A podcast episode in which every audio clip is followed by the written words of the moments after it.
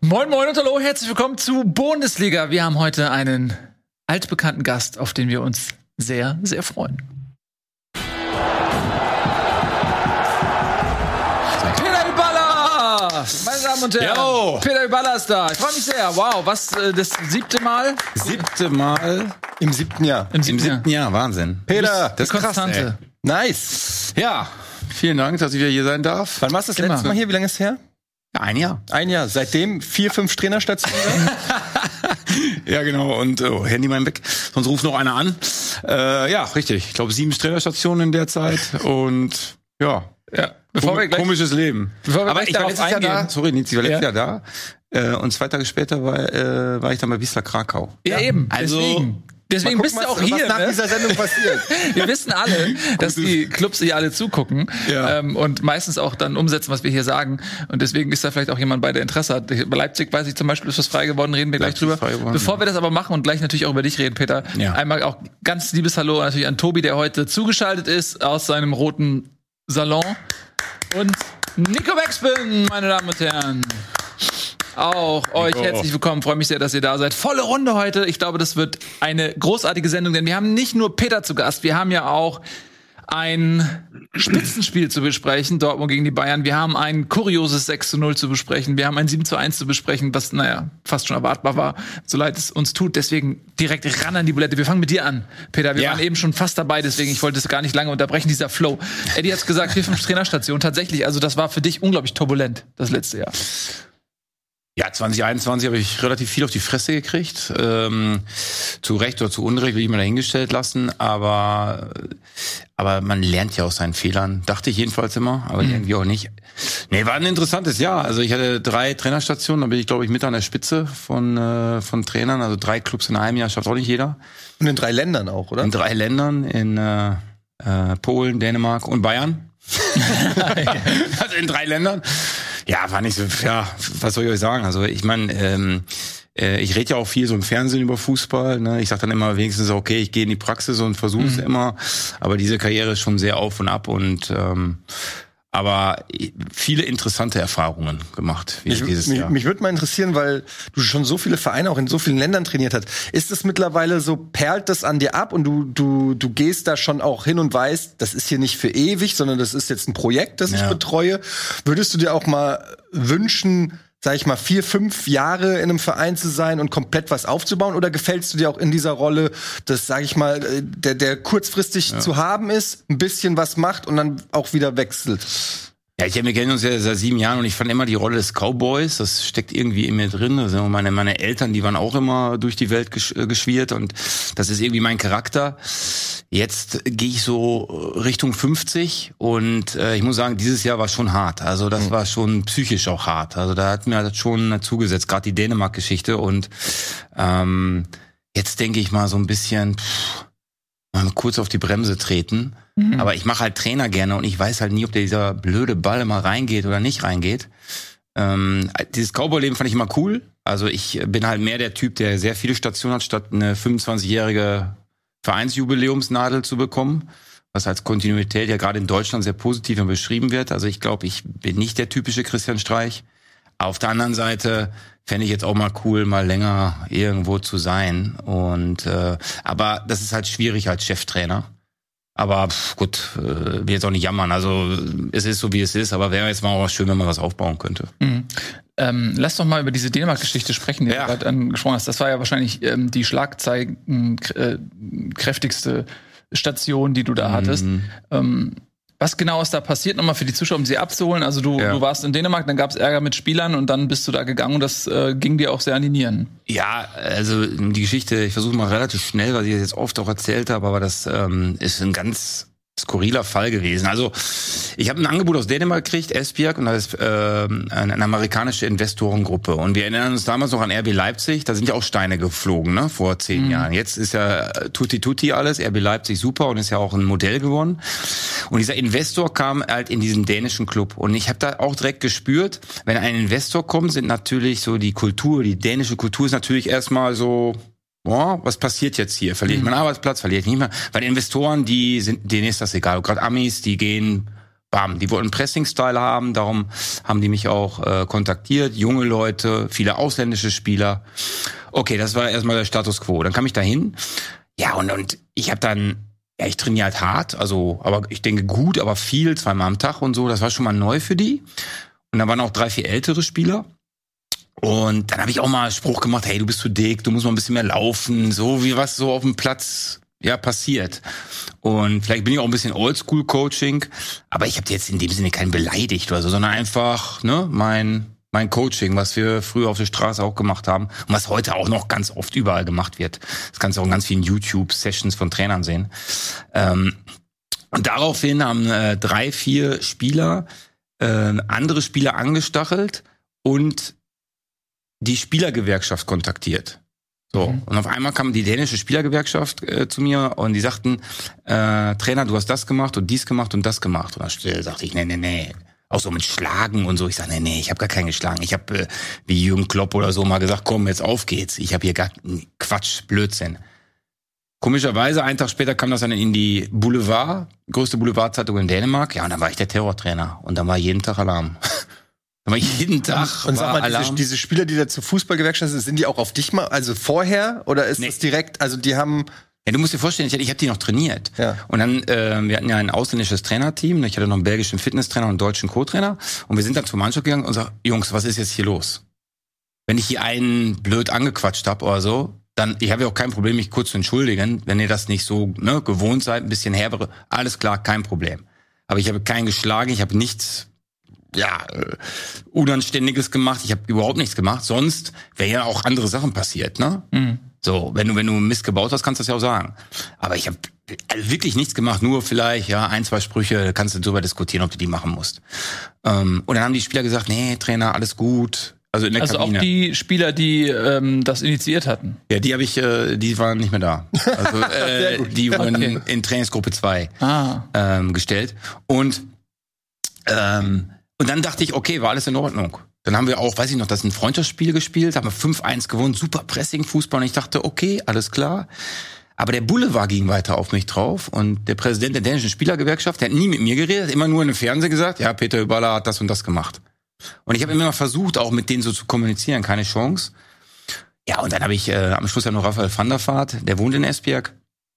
Äh, den habe ich ja noch, äh, dann haben wir noch gesprochen, der wurde ja noch der Co-Trainer, also ich habe den gesagt, komm Rafa, komm mal dazu, um vielleicht auch ein bisschen hier die Wohnung zu glätten, der wohnt schon fünf Jahre in Dänemark und dann äh, wurde das so heftig, also Boulevard, Gewerkschaft, also jeden dritten Tag und das Schlimme für mich war dann, dass die Deutschen und die Niederländer das abgeschrieben haben, also auch ungefiltert und dann war ich ja wirklich persona non grata, äh, habe sogar noch eine Morddrohung gekriegt.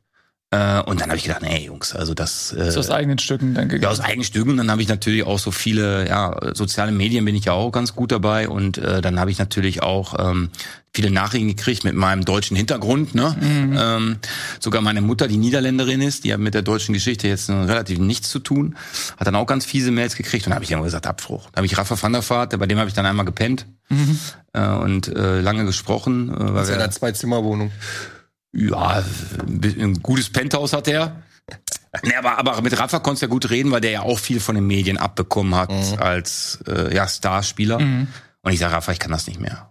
Aber und, darf ähm, ich mal fragen? Dann habe ich abgebrochen. Ähm, weil wir haben das ja auch nur aus der Ferne hier ja. so mitgekriegt. Ähm, war jetzt auch in Deutschland, es war nicht so ein Riesenthema, aber wir haben natürlich hier auch drauf äh, geachtet, weil wir dich ja auch kennen ja, und so. Ja. Und gedacht, was ist denn da drüben los ja. und so.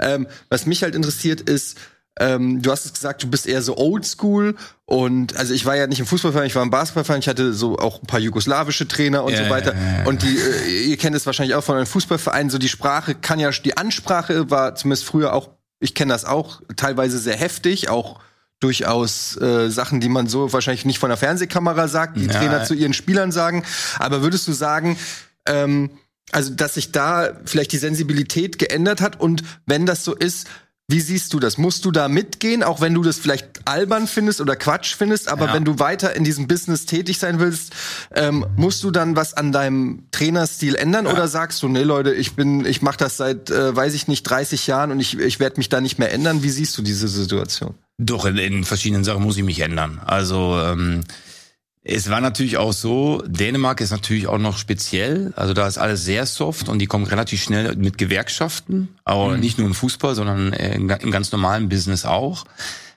Ich habe natürlich dann, es ist so, jetzt auch bei meinem letzten Club Türkgücü, da war es natürlich anders, da, war, da konnte ich natürlich auch Deutsch sprechen, in Dänemark habe ich Englisch gesprochen, das, das fehlt dir natürlich dann auch ein bisschen. Ich glaube, ich hätte erst so eine Beziehung aufbauen müssen. Also mhm. wenn ich so einen Gag mache, das ist ein Gag jetzt. Und das, das ist nicht, auch besser es kennen. Ist nicht persönlich. Du hast noch nicht die Ebene mit denen gehabt. Ähm, genau, das, ja. das war sicherlich mein Fehler, dass ich dann auch zweimal am Tag Training gemacht habe und dann um Pressing-Fußball, da musst du Sprintmeter ziehen und ähm, ja, das das war alles ein bisschen neu für die. Und es ist ja immer so, so ist es ja in der Psychologie auch, wenn du äh, den Prozess der Veränderung, ist ja die erste Phase immer Schock. Mhm. Boah, was macht jetzt? Ne? Wenn ich sage, Etienne, du musst jetzt nur noch vegetarisch essen und du hast das noch nie gemacht, denkst du, was will der jetzt von mir? Nö, mache ich nicht. Also dann auch erstmal so dagegen. Ähm, aber ich habe natürlich schon gemerkt, dass alles viel softer geworden ist. Ne? Wenn wir jetzt zu dritt auch hinter den Kulissen mal Gags machen, dann lachen wir darüber, weil wir so ein bisschen eine Generation sind. Aber ich mache keine Gags. Okay, aber diese jüngeren Generation ist natürlich, äh, ja, softer alles. Und klar muss ich mich da ändern. In, in, nicht jetzt zu achtzig Prozent, aber zehn, zwanzig Prozent, ähm, auf jeden Fall, klar. Das ist ja, das ist ja nun mal auch das Ding, dass du halt mit jungen Leuten arbeitest. Du arbeitest eben mit Fußballprofis, die sind halt im Zweifel Anfang zwanzig oder jünger. Ja. Ne? Und du bist ja auch als Trainer bekannt, der auch gerne auf jüngere Spieler setzt. Und dann ja. musst du natürlich dementsprechend dich arbeiten. Aber ich hatte nie Probleme mit Spielern. Mhm. Also ich hatte äh, immer, äh, und ich habe ja auch viele Talente wirklich groß gemacht, aber die mussten durch mir auch durch eine harte Schule. Weil äh, ich hatte damals Jugendtrainer und dann habe ich die auf Profi vorbereitet. Und Profibereich, ja Jungs, das ist ein Dschungel. Das mhm. ist ein ganz, also es ist, ey, man sagt immer Drecksgeschäft, aber es ist ein Drecksgeschäft. Ja, also es, es geht um so viel Geld. Ähm, wenn du verletzt bist, wirst du links liegen gelassen. Ähm, ähm, ja, du musst den, jetzt funktionieren. Mit den Fans, wenn du als Spieler ja. zu sensibel bist, du gehst ins Stadion und sechzigtausend Fans be- beleidigen ja. dich oder beschimpfst dich dann. Also eine gewisse Sensibilität finde ich ja auch angebracht, aber ich kann auch schon verstehen, dass ein Trainer, wie du sagst, die Spieler auch irgendwie tough machen muss. Ja, klar. Klar, du musst, du musst da raus und du musst da ein bisschen ja in den Dschungel dann rein, da musst du dich durchsetzen. Und ja, jetzt bewegt deinen dicken Hintern. Ja, Jungs, okay, also und ich wusste gar nicht, dann in Dänemark Bodyshaming, ich habe das vor, noch vorher noch nie gehört. Und da habe ich gesagt, naja, komm, das ist ein Motivationsspruch, weißt du, wenn wir sagen, Udo Bölz hat damals zu Jan Ulrich äh, gesagt, äh, äh, du Drecksau, beweg dich oder geh weiter. Ja, das, da klatschen wir alle in die Hände, weil es eine Erfolgsstory geworden ist. Und äh, ja, ich finde einfach, ich fand das total heuchlerisch und total nicht in Ordnung. Es gab, ich weiß nicht, ob ihr euch erinnert, das war, glaube ich, bei den Olympischen Spielen, wo der Trainer seine Judokarin mm. äh, mm. geohrfeigt ja, hat ja, vor ja, dem Match ja, und das ein Riesenskandal ja, wurde, wo ich mir ja. gedacht habe, die, die, die trainieren seit ja. zwanzig Jahren oder noch länger ja. zusammen, die, die haben eine, eine Beziehung, ja. die wird, die weiß genau, was sie, er machen muss, die, die, die geht ja nicht danach hin und sagt, du sag mal, was ist denn dir eingefallen, mir eine ja, Backpfeife ja, zu geben, ja. sondern die ich weiß... Die kann ja Judo. Die, ja, das auch noch, aber er auch. Aber ja. ähm, ne, also das ist so, und das ist dann so ein Skandal geworden. Ähm, das sind halt so Sachen auch gerade so zwischen Trainer und Spieler. Ähm, das sind ja auch so Sachen, du musst ja aus den Spielern das rauskitzeln und, ja. und den, den letzten Fitzel, diese Prozentpunkte rauskitzeln. Ja. Und das ist, glaube ich, für Außenstehende dann auch manchmal ja. gar nicht so leicht nachvollziehbar, ja. wie dieses Verhältnis ist und was die Methoden sind. Ja. Ähm, du kannst da ja nicht die gleichen Maßwerte anlegen wie jetzt ein Lehrer in der Schule zum Beispiel. Nee, und das ist ja auch mal ganz interessant, wenn ich, wenn ich ein Angebot kriege, dann ist ja erst immer ähm, weg von Taktik, sondern erst, der ist emotional, der kann hier, die, äh, ne, äh, der ist konsequent, das ist ein Typ, das ist ein Boss. Also du kommst ja erst über diese harte, empathische Schiene und du wirst auch nachher wieder sehen, wenn äh, im Februar, März, April Abstiegskampf und so ist, da werden ganz viele Trainer genommen, die so ein bisschen auch mhm. oldschool sind, ne? Dann wird auch wieder Friedhelm Funke kriegt dann auch wieder ein Angebot. Mhm. So, und das finde ich dann, aber der, jeder hat so seine Art. Und dann gucken wir, in welche Schublade dieser Trainer passt. Aber das Schlimme fand ich noch bei dem Boulevard und bei der Gewerkschaft, dass die nicht mit mir geredet haben. So, sondern einfach, dass sie rausgegangen sind und das in die Welt verbreitet haben. Oder ich hatte jetzt vor kurzem mal ein, ein, ein, ein Interview mit elf Freunden und habe hab zu denen auch gesagt, pass auf, nicht wieder irgendeiner wahnsinniger Üballer machen, lass uns mal inhaltlich sprechen. Ja, und die filetieren mich einfach. Also, weißt du? Und dann denke ich mir, ja, diese Beziehung Trainer-Journalist, Journalisten sagen ja auch oft, ganz oft, ja, Trainer und Spieler sagen nichts mehr, sind keine Typen mehr. Dann sagt mal einer was und dann kriegst mhm. du halt drauf, weil alle da drauf geben. Und das fand ich halt, ja, fand ich halt nicht nur. Aber gut, ich bin so kein Kind von Traurigkeit. Ähm, ich muss mich da reflektieren und ähm, du bist natürlich dann, dann wenn du so rausgehst, ne, ähm, so extrovertiert und ja, genau wie du dich auch gerade beschrieben hast mit ja. diesen Attributen, ja. dann lädst du natürlich auch dazu ein, ähm, dass man darauf geht, weil man dann denkt, okay, das ist ein tougher Typ zu seinen mhm. Spielern, ähm, dann können wir zu dem auch tough sein und das ist dann auch mhm. natürlich dann für die Außenwelt so ein Stück weit auch eine eine Entschuldigung, eine Rechtfertigung, dass man das mit dir dann vielleicht auch machen kann. Ich finde es ja. halt total interessant, dass du jetzt hier sitzt. Das ist, hat man, haben wir ja auch nicht alle Tage jetzt mal einen äh, mhm. Trainer hier sitzen und und äh, du reflektierst das auf sehr menschliche Art. Ja, du ja. bist eben nicht eine, du bist ja keine Position, eine Funktion, sondern du bist ein Mensch. Äh, du bist ein Trainer und äh, wenn du natürlich dann so filetiert wirst, wie du das nennst, mhm. äh, das macht natürlich auch emotional irgendwas mit dir, ist ja klar. Ja, klar, und dann wird ja auch dann, ähm, meine Mutter wurde dann mit mit Mails bombardiert und äh, meine Familie, und da denke ich, ja Jungs, äh, also irgendwann ist auch gut, aber Fußball, denkt gerade ja auch so die Fans, ähm, die denken ja, ich meine, wo kannst du noch irgendwo beleidigen? In der Familie nicht so, im Job nicht mehr so, aber im Stadion kannst du noch so, kannst, kannst halt noch rufen, nur da stehen halt Menschen unten, ne? Und klar verdienen die, wo kann man heute noch beleidigen? Das ist, nee, sag ich schon so lange. Ja, aber aber klar verdienen die auch viel Geld, aber ähm, ja, ja oder oder jetzt auch, ich meine, wir gehen ja irgendwann gleich auch auf den Bundesligaspieltag, ja, mhm. guck mal, Jesse Marsch, wenn wir über Normenwerte reden, weißt du, der Trainer, der ist in Quarantäne, wird entlassen, der der der Zwayer wird gerade auch filetiert von jedem. Äh, Bellingham sagt einen Satz, pff, ja, muss man den sagen, will ich auch mal dahingestellt lassen. Also, nein, den muss man nicht sagen. Und, ja, das ist halt so. Und dann, ja, und, und Üballer war, ja, Sommerloch, äh, Pause, Thema in Dänemark. Also, also äh, Trainer des Jahres in Dänemark werde ich nicht mehr. Ja. Ähm, aber, äh, auch das, das Witzige ist halt, das, das bleibt halt jetzt immer so, ne? Mhm. So, und jetzt muss ich in Verein sagen, mh, finden wir das cool, so ein Typ, der die Spieler angeht, obwohl ich das gar nicht mache? Oder wollen wir lieber einen Trainer wie Tobi Escher? Lass uns noch mal ganz kurz... ja, ja, vielleicht im Verbund, ihr beide im Verbund. Wär, das wäre gut. Wär aber die super Frage, wer hält dann die Ansprache? Wer hält die Ansprache? Ja, aber der aber, macht doch Ding so, sein Kollege ist doch bei Dortmund. Äh, Sein früherer, ne? Dortmund oder Gladbach? Nee, jetzt ist er bei Dortmund. Dortmund da, Rosenberg, ja. Gladbach, genau. Ja. Ähm, lass uns noch mal ganz kurz jetzt zur Zukunft kommen. Also du hast ja. jetzt wirklich viele Clubs durch. Ja. Hast du ein bisschen das Gefühl, du bist jetzt verbrannt irgendwie, weil weil du ja erst diese Geschichte hattest in Dänemark, dann hast du jetzt bei Türkgücü München ja. den Job bekommen.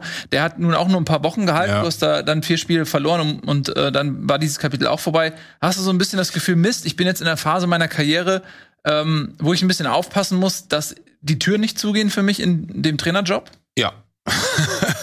ja, also ähm gut, ich habe jetzt wieder zwei Angebote schon wieder liegen, aber das ist so Richtung Osteuropa. Das ist dann auch wieder klar, weil ich in der Slowakei natürlich riesen Erfolg hatte. Ähm, und auch aus dem südeuropäischen Raum, weil deutsche Trainer sind ja sowieso sexy. Und wenn man meinen Lebenslauf sieht, das Gute an dem Lebenslauf ist ja, oh, der Hüballer macht viel. Also der geht, der hat keine Angst, ne? Der ist mutig, der geht in dieses Land, der geht in das Land, der kann sich eigentlich ganz gut anpassen. Ja, ähm, äh, das wohl. Ich glaube, Deutschland wird schwierig. Das äh, glaube ich schon. In, in Holland bin ich ja sehr, sehr bekannt und sehr beliebt. Äh, das kann natürlich auch noch was werden. Aber ich, ja, vielleicht muss ich auch mal kurz eben mal auch mal jetzt nicht irgendwo reinspringen, sondern äh, ich mache ja noch ein bisschen Fernsehen nebenbei und diese Sachen ähm, und nehme jetzt wieder so ein Psychologiestudium für mich auf. Also einfach mal eben auch sacken lassen und zu sagen, ja, mal gucken, wie die Reise weitergeht. Aber von der Außendarstellung war das jetzt für mich kein super Reklame, ja. Mhm. Das, äh, aber viele kennen mich auch und viele kennen auch, wie ich arbeite. Und du bist ja irgendwie auch sogar ein bisschen eine Marke. Puh, äh, die Tür bei mir geht nie zu. Aber ähm, jetzt, also wie gesagt, das war ein sehr interessantes Jahr, aber auch ein Scheißjahr.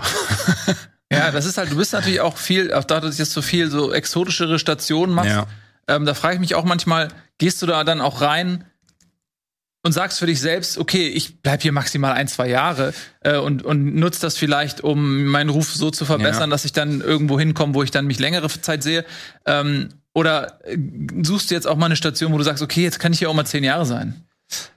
Nee, die Station gibt's nicht. Also wenn, wenn du zehn Jahre sagst, dann musst du dann musst du im Jugendbereich wieder hin. Mhm. Das, das ist ja auch nicht ausgeschlossen, so Jugendcheftrainer oder so oder vielleicht sogar Sportdirektor oder technischer Manager oder sowas. Äh, so als Mentor für andere Trainer, das könnte ich mir auch mal vorstellen. Mhm. Äh, weil ich weiß wirklich, was, was so Trainer denken. Aber als Cheftrainer im Profibereich kannst du nicht auf zehn Jahre gehen. Mhm. Ähm, und ich glaube, ich bin immer überall reingesprungen, weil erstmal kriege ich auch nicht jede Woche acht Angebote. Ne, das hört sich immer, das ist aber nicht so, weil ich bin jetzt nicht äh, Trainer im obersten Regal Und ähm, wenn du natürlich, ich sag mal, nach Polen oder nach äh, nach Holland gehst, wenn du wenn du da erfolgreich bist, ja, dann geht's ja auch weiter. Mhm. Das ist ja dann immer so, ne? Erik ten Hag ist jetzt ganz großer Trainer bei Ajax, wird überall gehandelt. Der war vor fünf Jahren bei äh, Go Ahead Eagles Deventer in der zweiten Liga, hatte Erfolg, ging dann nach Utrecht. Ne? Vorher war er bei Bayern zwei, mhm. hat den Aufstieg äh, dritte Liga aber nicht geschafft. Ja, und dann erfolgreich und dann bist du halt in dieser Region halt. Ja, und in Osteuropa war ich halt sehr, war ich erfolgreich. Und dass ich da immer aus der Region Angebote kriege, ist mir schon klar. Und mhm. da muss man halt überlegen, ob du das nochmal machen möchtest. Ja. Spannend. Ja. Was wir machen möchten, ist, über die Bundesliga zu sprechen. Dann können wir auch Nico und Tobi nochmal ein bisschen äh, hier abholen, die ja. hoffentlich äh, auch genauso gespannt gelauscht haben wie wir. Äh, ich könnte, äh, oder wir, glaube ich, echt eine Sondersendung mal mit dir machen und nur über diesen Trainerberuf sprechen. Ich finde es unglaublich interessant, ja, das mal das alles ist wirklich so spannend, ne, aus deiner Perspektive zu hören. Ähm, wir haben aber noch ein bisschen Fußball zu besprechen. Lass uns doch ja. ein Versprechen uns hier gegenseitig abgeben. Wenn du in nächster Zeit nochmal eine Möglichkeit hast, lass uns mal einfach eine Sondersendung machen, wo wir einfach über Gerne. Den Trainerjob, über das Fußballgeschäft äh, aus deiner Sichtweise im Allgemeinen reden. Dann haben wir einfach viel, viel Zeit und, und äh, haben keinen Spieltag. Und Fragen aus der sitzt. Community bestimmt mal. Die Fragen haben auch aus mal, der Community, weil wir oft ja. haben auch mal so Leute, äh, unsere Zuschauer, Zuschauerinnen mal die Chance, einen Trainer was zu fragen. Mhm. Ist ja auch mal ganz schön, ja, wenn du mal interviewt wirst, nicht von irgendwelchen äh, Sportjournalisten, sondern von, von Leuten, die einfach mit Leidenschaft ja. Fußball gucken. Vielleicht kann ich dann auch ein, zwei Trainer mal dazuschalten. Ja. Vielleicht die anrufen ja. und. Ey, absolut. Ja. Hast, Hol sie dazu. Hast du ein paar Namen an der Hand? Ja, aber die müsst ihr erst besprechen. Wenn ich die jetzt sage, dann. Ja. Das machen wir. Das wird super. Wir machen, machen eine kleine. Vielleicht kriegen wir Ralf noch dazu. Der ist ja auch im Trainerjob irgendwie ähm, so ein bisschen. Äh, ja, der ja. hat ja in Ingolstadt auch ähm, angefangen, dort ähm, seine ersten Schritte so als, als Trainer zu gehen, dass wir es so ein bisschen irgendwie. Mein Mentor ist ja Louis van Gaal. Den, den will ich auch fragen. Ich habe mir ein, zwei Mal, uh, mal mit dem getroffen. Okay, da muss ich mir einen ja, Anzug anziehen. Da muss ich einen Anzug anziehen. Ja. Aber den, den müssen selbst die Kinder sitzen tatsächlich. Also da müssen wir uns ein bisschen. Den, das war der erste nee. Gast, den wir nicht duzen. Können. Nee, er hat zu mir gesagt, Peter sagt Louis zu mir und ich habe gesagt, nee, Meneer van Gaal. Also ich habe mhm. den, nein, ich habe den gesiezt weiter. Er hat mir das ja. Du angeboten und ich sage nein. Ja, okay. Ja, das ist natürlich, der ist natürlich wirklich eine Autorität, der Mann, ne? Äh, so, wir machen jetzt einen kleinen Spot, einen Superspot und danach widmen wir uns diesem reichhaltig bestückten Spieltag.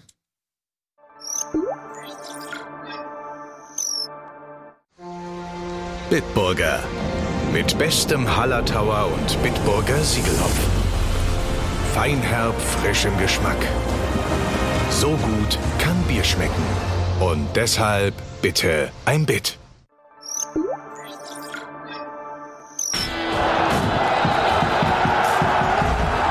Herzlich willkommen zurück, Bundesliga, meine Damen. Peter Üballer ist heute da. Wir haben gerade schon ähm, viel über seine jüngere Vergangenheit gesprochen und jetzt wollen wir natürlich über meine jüngere Vergangenheit. Über deine jüngere Vergangenheit. Du bist ja vor kurzem ähm, einer Erkältung entgangen, ganz knapp. Mhm. Und das war und das ist außergewöhnlich. Außergewöhnlich gut, gewesen. Außergewöhnliche Leistung, dass ich eine er- Ent- Erkältung entgangen. Ja, du warst ja. jedes Jahr krank, eigentlich oft. Will ich hier. Das ist korrekt. Ja. ja. Danke, dass du es noch mal, dass du es noch mal rausarbeitest. Sonst hättest du mit der Profikarriere was werden können, Peter. Schade. Ja. Äh, wenn du ein stärkeres Immunsystem hättest, ja. würden wir dich heute. Das Immunsystem ist schuld. Hättest du denn lieber einen Trainer, der so äh, oldschool, oder hättest du lieber mehr so einen Laptop und einen ruhigeren Trainer? Das finde ich dann ja immer interessant. Also beides. Du bist also ich, ja ehemaliger ich, ich Spieler. Funktioniere eher über Lob. Habe ich ja. festgestellt. Also ich, äh, man kann. ja, aber so. wenn man wenn man sagt, ey, nee, aber, aber ich kann, jetzt komm mit, ja ja, doch, das spornt mich schon an. Ja. Aber ich ich war auf jeden Fall, hat mich das nicht gestört, wenn derbere Sprache. Äh, Bist also, du einmal vom Trainer reingeschickt worden? So, wie, wie ja, reingeschickt? So reingeschickt in das Training oder?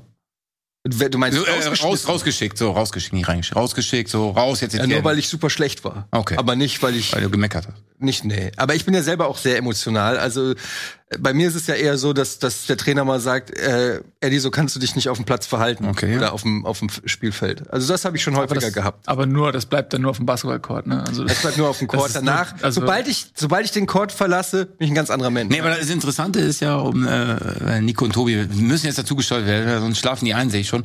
Ähm, dass Spieler sehr viel dürfen, ne? Die dürfen auch hart reden. Die Spieler dürfen auch immer Interviews machen, wenn der Trainer weg ist, weil der neue Trainer macht ja jetzt einen Plan. Der alte Trainer hatte ja nie einen Plan. Ähm, und also Spieler haben eine riesen Macht bekommen und Trainer sind so, pff, ja, die kommen halt weg. Und das finde ich jetzt sehr, sehr schade. Auf der anderen Seite redet jeder über diesen Mythos Trainer immer. Ja, vielleicht haben Trainer da ein bisschen was mit dem Schiedsrichter gemeinsam. Sie ja. sind irgendwie eine Einzelperson, die ähm, ja, ja, leicht stimmt. austauschbar ist, die dann auch immer gerne hergenommen wird, wenn es nicht ja, läuft, die ja, gerne stimmt. immer dann Adressat für Schuld ist oder für Nicht-Gelingen von irgendwas. Äh, und man findet relativ schnell einen gemeinsamen Konsens, dass es dann eben an dieser einen Personal ja. lag, sei es der Trainer, sei es der Schiedsrichter. Und damit sind wir jetzt nun endlich am Spieltag angekommen, nämlich bei Bayern München in Borussia, bei Borussia Dortmund, das Spitzenspiel. Und ich möchte das direkt zum Anlass nehmen, Tobi und Nico jetzt mal hier mit abzuholen. Leute, das war ja ein unglaubliches Spiel, was großen Spaß gemacht hat zum Zuschauen. Lieber Nico, bist du auch ähm, entfesselt gewesen von diesem Feuerwerk des Fußballs? Und ja, das auf jeden Fall. Also es war ja wirklich ein überragendes Fußballspiel, was aber ehrlicherweise daran dann aus neutraler Sicht fast noch viel mehr Spaß gemacht hat, ist das Ganze drumherum, sich dann anzuhören, durchzulesen. Ich habe mir die ganzen Stimmen mehrfach angehört, um so diese, dieses Gefühl drumherum einzufangen. Das war, ähm, also vom Gesamtpaket hätte man sich als Fan äh, auch der Bundesliga nicht besser wünschen können. Ich glaube, ein drei zu zwei hätte allem ein bisschen besser getan als ein zwei zu drei. Aber unverdient ist es ja trotzdem nicht. Und das ist das, das Fazit. Ja, Tobi, jetzt kann man dieses Spiel ja eigentlich in zwei Hälften teilen.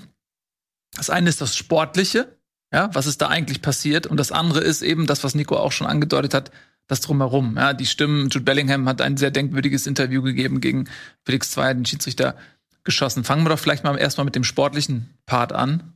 Wie hast du den denn gesehen?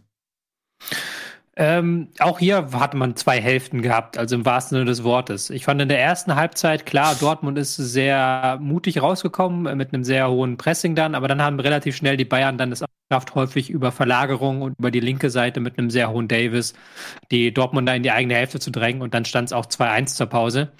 Nach der Pause dann wieder das Bild wieder vor, dieses ähm, frühe zwei zwei, und auch die Dortmunder, die wieder weiter vorgeschoben haben, die sich auch viel getraut haben. Ähm, später kam ja Malen rein für Dahoud. Bellingham ging dann von links aus ins Zentrum, also eine relativ offensive Aufstellung, auch häufig mit so rautenartigen Formationen im Mittelfeld.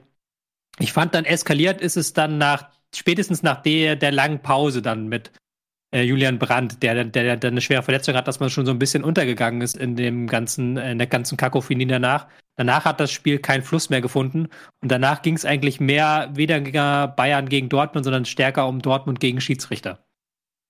Mhm. Ja, und da tauchst du jetzt genau ähm, in das, in diese zweite Hälfte dieser Geschichte ein. Ähm, ja, also Felix Zwayer ist insbesondere natürlich von Dortmunder Seite hart angegangen worden. Ähm, Anlass sind ja wahrscheinlich, wenn man es runterbricht, zwei Aktionen. Das eine ist ein nicht gegebener Elfmeter an Marco Reus. Den, wenn man sich das anschaut, hätte man auch geben können. Zumindest gäbe es wahrscheinlich Anlass, sich das nochmal anzuschauen oder Rücksprache zu halten mit dem V A R. Und das Zweite ist natürlich der Handelfmeter gegen Borussia Dortmund, der eben nach Ansicht der Videobilder gegeben wurde. Mats Hummels hat ihn da so ein bisschen, na, so ungefähr in, so, in dieser Körperposition den Ball so hier wegge ähm, oder an den, El- an den äh, Unterarm bekommen. Und ähm, muss halt sagen, Thomas Müller hätte den Ball sonst irgendwie vielleicht verarbeiten können. Ähm, und da gab es eben Elfmeter. Und daran haben sich die Gemüter natürlich dann jetzt erhitzt. Und ähm, da kommt jetzt diese ganze Debatte um Felix Zwayer. Und damals, ja, der war ja unter Heutzer Assistent. H S V-Fans erinnern sich. Ähm, verschobene Spiele, unter anderem das ähm, Pokalspiel. Ne? Ne? Das, ne? Ja, das Hamburger mhm. S V. Ähm, ja, ähm, okay, wie, wie ist denn eure Einschätzung, Peter? Jetzt haben wir gerade so viel über dich gesprochen, was so auch mediale Attacken und so weiter mhm. angeht. Wie siehst du jetzt die Situation um Felix Zwayer? Ja, aufhören muss man damit. Also Felix Zwayer, ich weiß gar nicht, ob er so einen Riesenfehler gemacht hat. Also, also ich glaube, Marco Reus, das war ein Elfmeter. So, ne? Aber und wenn er den Elfmeter gibt, dann kann er von Mats Hummels den Elfmeter auch geben, weil er geht mit der Hand dahin. Aber war ein bisschen geschubst auch von Müller und so weiter und so weiter. Aber du siehst ja, wir diskutieren ja jetzt schon zwei Tage später immer noch, ja, kann man geben, muss man nicht. Mhm. Er, er hatte ganz kurze Sekunden und jetzt äh, eine Minute Zeit. Aber den muss man jetzt auch mal aufhören zu filetieren. Ne? Also ich meine, und Und damals hat er Mist gebaut mit Heutzer. Der hat auch eine Strafe, glaube ich, gekriegt. Genau, weiß ich alles dann nicht mehr. Ich glaube, er hat aber Geld genommen. Tobi nickt, dann hat er eine Strafe gekriegt. Ja, und jetzt das wieder rauszuholen, das finde ich einfach total heuchlerisch und schlecht. Also das muss ich ganz ehrlich sagen. Das finde ich absolut nicht in Ordnung. Und der, der Zweier ist ein Mensch. Ähm, und Schiedsrichter ist genauso wie Trainer. Pff, was du gerade sagst, wir sind Individualisten. Das ist ein verdammt schwieriger Job. Und ich fand, er hat das Spiel eigentlich gut geleitet. So, und ähm, man kann auch mal über den Fehler von Mats Hummels sprechen, ne? Äh, zum zum eins eins und mhm. nicht immer nur über die Elfmeterentscheidung. Und das, äh, das, das, also den Zweier muss man noch ein bisschen leben lassen jetzt, ne? Mhm. Ich glaube, du hast auch eine recht klare Meinung dazu, ne? Ja, ich finde halt, da mischen sich, äh, vermischen sich die Ebenen. Also zu einer, äh, zum einen, natürlich hat der Zweier schon Fehler gemacht in dieser Partie. Also, dass der Reus-Elfmeter nicht nur, dass er nicht gegeben wurde, sondern dass er sich auch gar nicht anguckt, das kann man einem Zweier ankreiden, mhm. weil da ist dann auch keine klare Linie. Wenn er sich den, die eine Szene anguckt, dann muss er sich auch auf der anderen Seite die Sachen anschauen. Kann ich den Unmut verstehen? Auch die, gab's noch eine Szene, wo Lewandowski Haaland fault, wo ja. man überlegen kann, war das an der Strafraumgrenze ja. oder nicht. Ähm, Die Bayern-Fans sagen auch bei der Reus-Szene, da, äh, da war vorher eh abseits gewesen. Das ist noch nicht eindeutig, glaube ich, nachweisbar gewesen. Ähm, es wurde nicht aufgelöst. Es wurde nicht aufgelöst, ja, weil genau. der Elfmeter eben nicht gepfiffen wurde. Aber wenn der Elfmeter gepfiffen worden wäre, genau. ganz kurz hätte man die Szene davor hätte die nicht ge- untersuchen müssen nicht und dann ja. hätte durchaus rauskommen können, okay, das war vorab abseits und der Elfmeter genau. ist deswegen gar nicht zustande gekommen. Und äh, da, ich kann natürlich den, jeder kennt es, ne? Und das ist das, was, was mich so stört, dass der B V B jetzt auch häufiger schon, auch nach Bayern-Spielen, aber auch nach Champions-League-Spielen, nach wichtigen Spielen, ähm, vor die Mikrofone treten und dann erstmal Schiri-Schelte machen.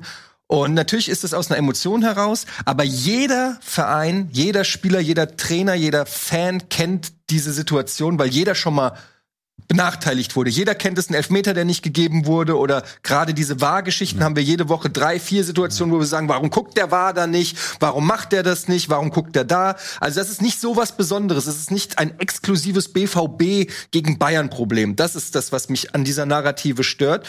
Und dann kommt diese Zweiergeschichte rein. Und das finde ich dann einfach, auch gerade von so einem jungen Spieler wie Bellingham, finde ich nicht gut, dass der da hingeht und irgendwie fünfzehn Jahre alte Geschichte da rauskramt, die eigentlich schon zu den Akten gelegt ist und die für die Situation da auch keine Bewandtnis mehr hat.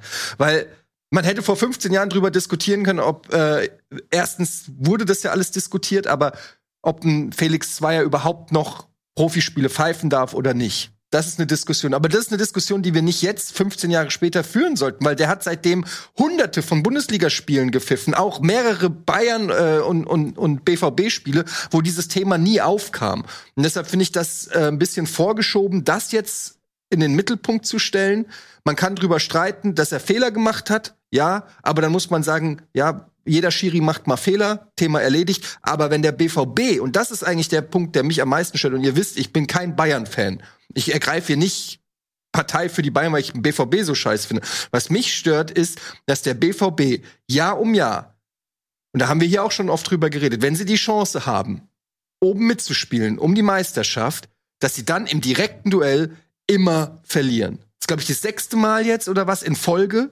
Und da denke ich mir einfach, dann haltet doch mal die Schnauze nach dem Spiel und redet nicht über den Schiri. Selbst wenn es stimmt, selbst wenn ihr sagt, da sind wir nach, äh, benachteiligt worden, dann geht doch mal hin und stellt euch hin und sagt so, wir haben heute so beschissen verteidigt, wenn der Hummels nicht einen rabenschwarzen Tag erwischt, dann nehmen wir hier was mit. Und das ist die Mentalität, die ich gerne mal dann vom B V B sehen würde, weil dann habe ich auch das Gefühl, das wird nicht immer irgendwas vorgeschoben oder irgendwas anderes behauptet oder sonst irgendwas gesagt. Die Bayern hatten, beide Mannschaften hatten noch fünf, sechs gute Torschancen. Die Bayern am Ende die Tolisso-Szene oder ja. so. Davor noch äh, Kuddelmuddel im Strafraum. Also es gab ja auch genug Situationen, wo, ähm, wo man sagen, wo man ansetzen kann und sagen kann, haben wir als B V B, das Gleiche kann sich auch Bayern gefallen lassen, die haben auch nicht perfekt verteidigt, aber haben wir als B V B so verteidigt, dass wir heute den Sieg verdient hätten? Und das sind mal die Fragen, die ich von einem Bellingham dann, vielleicht ist zu viel verlangt von einem achtzehnjährigen nach so einem emotionalen Spiel, aber das sind die Fragen, die ich gerne nach so einem Spiel von der Mannschaft mit Anspruch auf den Titel sehen würde.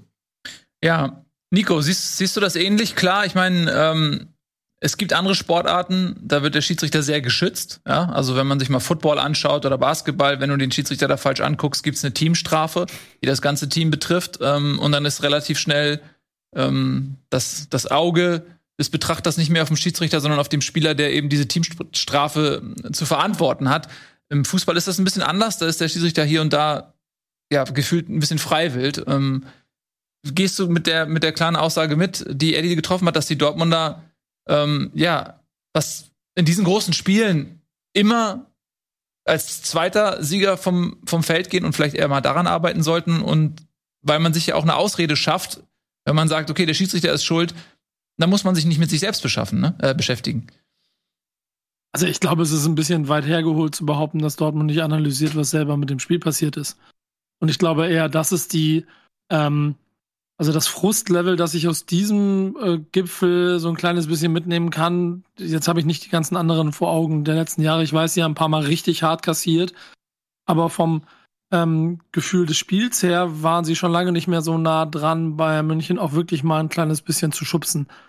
Und dann kann ich ähm, den Frust über die Entscheidungen verstehen. Nicht, nicht das Abladen am Schiedsrichter, da bin ich auch voll bei. Ich da, also ich persönlich glaube auch, das gehört aber auch immer ein bisschen zu dem Naturell in diesem Sport dazu, dass es nun diese, diese mhm. Position ist, die sich auch dafür hinstellen muss, dann das alles abzufedern, was sie entscheidet, weil sie steht nun mal auch relativ alleine für die Entscheidung, die sie trifft. Die Ohnmacht, die ja, das hast du ja auch, Eddie, gesagt, die ja heute besteht, ist, dass du einfach theoretisch ja immer in dem Gefühl stehst, da ist noch irgendwo jemand anders, der könnte ja die Entscheidung noch mittragen, da ist ja der Fehler, dann, dann kannst du den noch sehen und dann siehst du den nicht und das macht ja noch mehr Ohnmacht.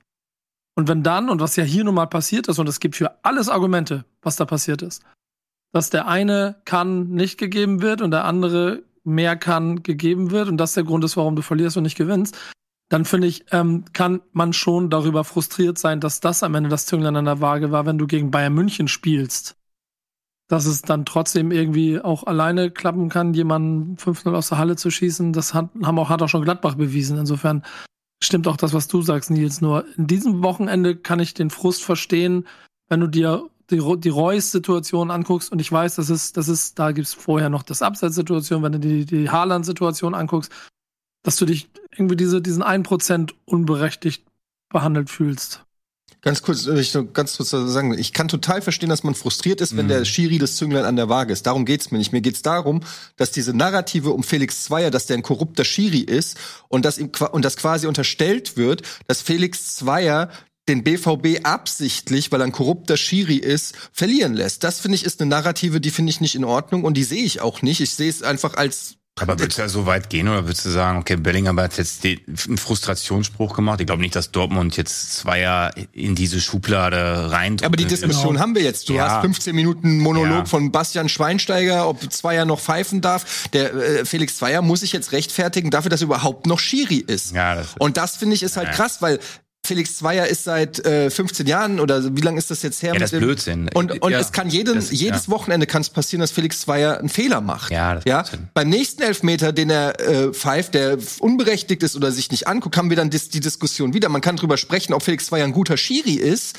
Wenn, also ich meine, jetzt sage ich, nehme ich mal die Eintracht-Brille ab. Ne? Es gibt ja den einen oder anderen, der sagt, äh, der hat zweitausendachtzehn im D F B-Pokalfinale auch nicht seinen besten Tag mhm. gehabt. Ist faul an Martinez. Ja, ist faul an Martinez. Wobei wir da hatten wir äh, seinen Kollegen ja hier sitzen, wie heißt er noch, der... Ähm Der im, im, im Ittrich? Ittrich, ja. Patrick Ittrich war ja hier in der Schiedsrichtersendung und hat, haben wir über die Szene geredet. Er, der war ja damals mhm. der Videoschiedsrichter mhm. und hat erklärt, damals habe ich ihn ja auch gefragt, oder haben wir ihn gefragt, haben gesagt, wenn du heute noch mal diese Pokalsituation mhm. siehst, kannst du die Entscheidung von Felix Zwayer nachvollziehen, der sich das Foul ja angeguckt hat. Und er hat gesagt, naja, der Grund, warum er es nicht gepfiffen hat, ist, dass der Tritt oder die Berührung nicht ursächlich war für den Sturz. So haben die das gerechtfertigt.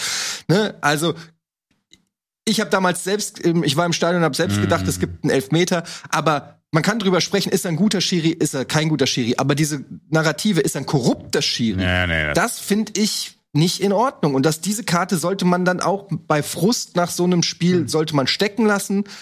Und ähm, ja, aber, ja. aber nochmal, das macht ein achtzehnjähriger und dass dann ganz Deutschland darüber lange redet, ist doch klar, weil er das da voll plakativ an die, an die, an die Hauswand haut. Deswegen ganz Borussia Dortmund in, in, in Sippenhaft zu nehmen, ist, glaube ich, auch ein Schritt zu weit. Auch wenn Watzke ist natürlich an der einen Stelle auch noch ein kleines bisschen befeuert.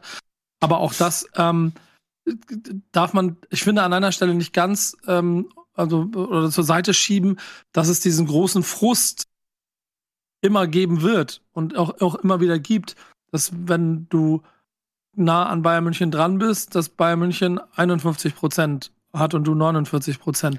Und das schwingt hier halt einfach ganz einfach mit. Ja, aber wir haben, wie oft haben wir hier rüber geredet, über Baba Grafati, über äh, Enke und so weiter. Und dann, dann, wenn dann was passiert, dann sitzen wir wieder hier betroffen und Tobi sagen, ja komm Tobi, aber dann sitzen wir wieder hier nee, und sagen das Enke so, so und, ja, aber Enke und Grafati ist halt insofern schon ein schräger Vergleich, weil er hat das ja gemacht, Zwayer, und dann wird man das auch noch sagen dürfen, finde ich. Also es ist ja, ja nicht so, dass, dass, Bellingham, dass Bellingham hier Falschbehauptung in die Welt gesetzt Geld hat. Angenommen. Ich glaube, was, was du da nicht vergessen darfst, ist, dass der D F B sehr, sehr intransparent immer mit dieser ganzen Geschichte umgegangen ist. Und ich glaube einfach, viele Menschen wussten bis ja. zum Wochenende schlicht und ergreifend nicht, wie, in welcher Form Zwayer halt ähm, mit involviert war in die Holzer-Geschichte damals und was da passiert ist, weil das ja auch alles erst rausgekommen ist mit der ganzen Bestrafung und inwieweit er halt als Zeuge gedient hat, weil das erst zweitausendvierzehn von der Zeit dann aufgedeckt wurde. Also es war nicht so, dass der D F B sich damit rumbekleckert hat in der Geschichte, und da kann ich es halt auch ein Stück weit dann verstehen, dass Bellingham das macht. Ich glaube, wenn er vier, drei, vier Jahre älter ist, macht das nicht mehr.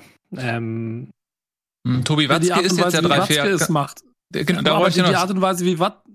Nico, äh, lass, kurz, lass mich kurz deine Antwort äh, hoffentlich richtig einleiten, die du geben möchtest, weil das wäre nämlich ja. meine Frage auch gewesen, die ich gestellt hätte, wenn ähm, wenn man jetzt sagt, okay, Bellingham ist achtzehn Jahre alt, im Rausch der Emotionen nach so einem Spitzenspiel, ist es vielleicht dann auch so einem jungen Menschen verziehen, dass er über die Stränge schlägt, aber dann ist es doch Aufgabe des Vereins, das Ganze einzuordnen und eventuell auch mal zu sagen, okay, der Spieler ist dort ähm, zu weit gegangen.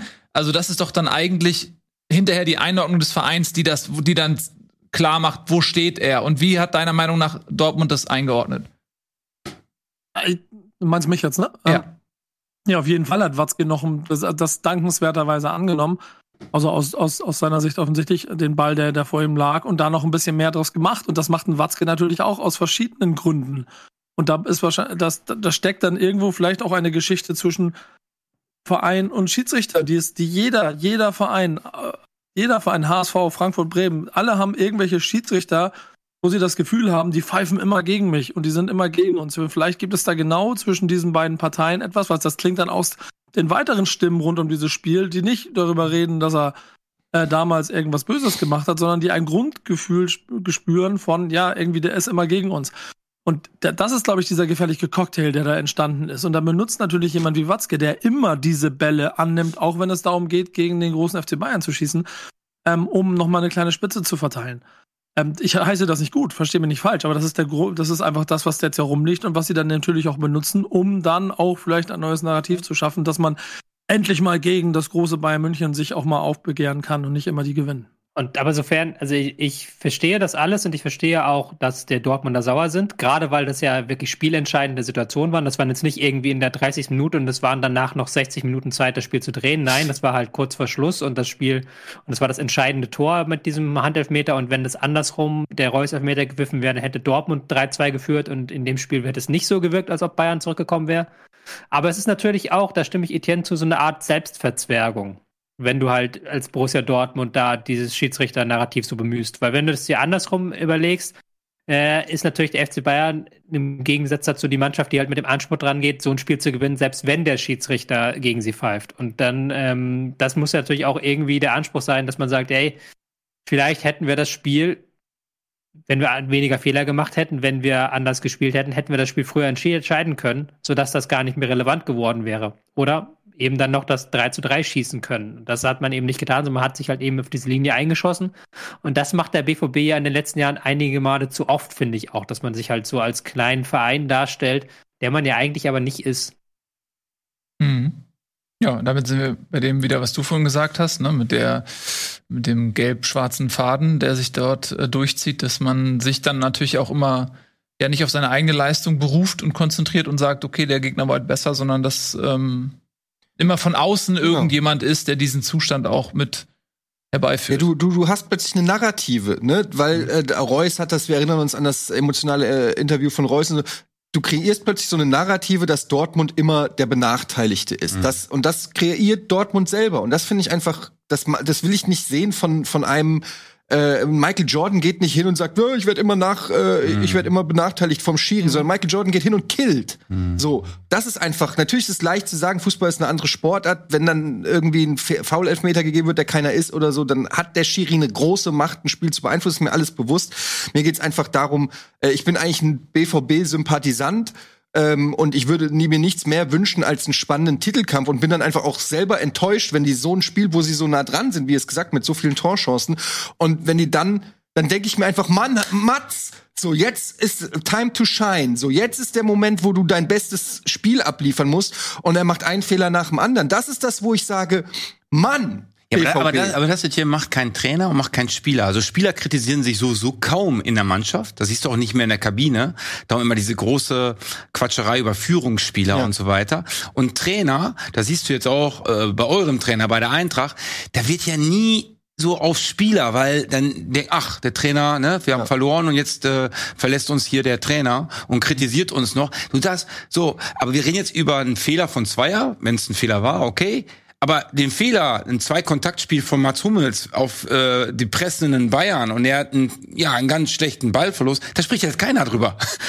Genau. Da spricht überhaupt gar keiner drüber. Ist so ist es. Zwayer und Zwayer wird filetiert und Zwayer aber und damals vor fünfzehn Jahren hat er das gemacht. Ja, Jungs, also. Aber wir müssen auch mal ganz, ganz kurz noch mal eben das ja. vielleicht auch dann doch sportjuristisch einordnen. Mhm. Dieser Elfmeter, dieser vermeintliche Elfmeter an Reus, gehe ich mit, den ja. muss man sich zumindest angucken. Aber ich, nach dem, was ich da gesehen habe, glaube ich schon, dass es abseits gewesen wäre. Ich würde eher mein Geld drauf setzen, dass es vorab abseits war, als okay. dass es kein Abseits war. Okay. Sodass ich mal davon ausging, selbst wenn er ihn sich angeguckt hätte, er wäre vermutlich nicht gegeben worden. Mhm. Und das Zweite, also spekuliere ich. Und das Zweite ist das Handspiel von Hummels. Und das ist in meinen Augen eine Entscheidung, die du auch vertreten kannst. Das mhm. ist keine Skandalentscheidung, nee. sondern Hummels trifft den Ball ganz klar. Er geht so dahin, er trifft den mit dem Unterarm mhm. und er verhindert, dass Müller zum Abschluss kommt im Strafraum. Das ist keine Skandalentscheidung, das ist eine Entscheidung, die man meiner Meinung nach nachvollziehen kann. Ja. So, das heißt, dass eventuell Zwayer gar nichts falsch gemacht hat. Er hat einfach vielleicht gar nichts falsch gemacht mhm. und ist trotzdem so im Kreuzfeuer. Ähm, Das muss man vielleicht auch mal darstellen, irgendwie. Also er hat ja jetzt ja nicht den riesen Fehler gemacht und das Spiel damit entschieden. So, nee, er hat sogar, er hat sogar vorher, jetzt mal den Elfmeter weg, das ist ja auch ein ganz großartiges Spiel gewesen, da redet leider gar keiner mehr von, äh, weil er auch viel laufen gelassen hat, ne? Also er hat auch, äh, ja, hat nicht immer alles sofort abgepfiffen, hat viele fünfzig fünfzig Entscheidungen auch laufen lassen, hatte eine, ja, eine, eine, ich sag mal, eine große Schiedsrichterpfeife, also hatte, ne? Ähm, also war nicht kleinlich und ein, ein guter Schiedsrichter ist auch dafür da, ein gutes Spiel zu pfeifen und ein gutes Spiel auch ein bisschen zu kreieren, ne? Weil jeder will ja diese Zweikämpfe sehen. Und Borussia Dortmund und Bayern, wir sagen jetzt zwar, die haben jetzt nicht so gut verteidigt, aber warum haben sie nicht gut verteidigt? Weil volles Visier, offenes Visier, draufgepresst, immer vorverteidigt. Und dann passieren natürlich Räume äh, hinter dir in der, in der, in der Kette. Und hat zwar ja, hat ja eigentlich ein gutes Spiel geleitet. So, und noch einmal, den, den Elfmeter von Hummels kann man geben. Was so ein bisschen schade ist, dass in dieser ganzen Diskussion, die wir jetzt führen, eines ja. so ein bisschen in den Hintergrund gerät, nämlich, dass es ein tolles Fußballspiel ja, war, überragend. Dass es Echt? alles hatte. In zweihundertfünfzig Ländern übertragen. Ich habe ich, ne, ich hab ja, wie du weißt, hundertsiebenundachtzig Trainerstationen. Und von jedem Kontinent habe ich irgendwie eine WhatsApp oder eine S M S gekriegt oder was auch immer. Ne? Und, und das ist ja für uns deutsche Trainer auch wieder toll, weil wir kriegen ja wieder Anfragen aus anderen Ländern, auch wegen diesem Spiel. Mhm. Also wenn die deutsche Nationalmannschaft immer geil spielt, dann kriegst du, bist du immer äh, sexy. Aber Dortmund Bayern, Bayern, ja, das war einfach ein super Vorverteidigungs- und tiefe Ballspiel und, und Haaland und Lewandowski zu sehen, das ist schon pff, ja. super. Ja, und deswegen ähm, würde ich gerne diese, diese Besprechung dieses Spiels auf einer positiven Note enden, nämlich die, dass es ein großartiges Spiel zum Zuschauen war, dass es Entertainment pur war, ja. dass es äh, uns auf allen Ebenen, sei es nun sportlich, sei es emotional, irgendwie bedient hat, wie eine sehr gute Netflix-Serie. Und das hat dieses Spiel geschafft. Und lasst uns doch so ein bisschen den Fokus wegnehmen von einzelnen Personen, ob es jetzt Bellingham ist, Hummels ist oder Felix Zwayer ist, und äh, darüber reden, dass es ein Fest des Fußballs ja. war und wir das, glaube ich, alle ähm, genießen konnten. Natürlich, die Dortmund-Fans sind am Ende verbittert, das verstehe ich auch mhm. total. Aber ich hoffe, dass Bellingham keine Strafe kriegt jetzt. Also ja, das jetzt, wird jetzt verhandelt. Also das das, ja. das, das finde ich auch jetzt albern. Ja. Da kannst du aber fest von ausgehen. Ja? Also wirklich, da meinst du von D F B Frage, jetzt, ob, von D F B-Seiten? Ja, ja, genau. Also das wird, das wird, das werden sie nicht ja, durchgelassen. Zumindest mal also eine Geldstrafe. Also, ne? ja. also der D F B... Das wird wahrscheinlich die, die höchste Geldstrafe in der Geschichte des D F Bs, aber dafür vielleicht kein Spielsperre, wenn er Glück ja. hat. Vor allen Dingen der D F B-Schiedsrichterbeobachter, der vor Ort war, hat eine Anzeige erstattet äh, wegen Beleidigung. Also da als Einzelperson das gehen wird.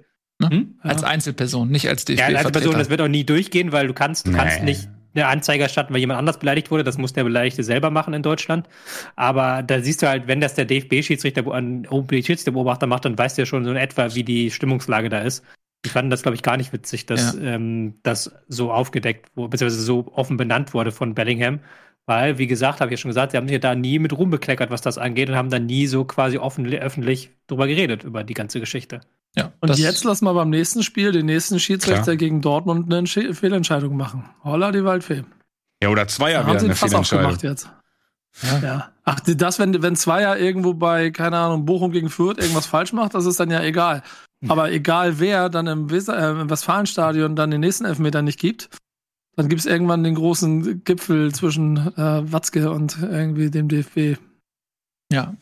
Wir werden sehen. Lass uns mal trotzdem, weil wir haben äh, noch so viel, was passiert ist. Wir haben wirklich reichhaltig bestücktes Buffet hier, was das Fußballleben mhm. angeht. Ähm, zum nächsten Thema kommen. Ähm, das wäre in einer anderen Sendung das Top-Thema gewesen. Und zwar Gladbach gegen Freiburg.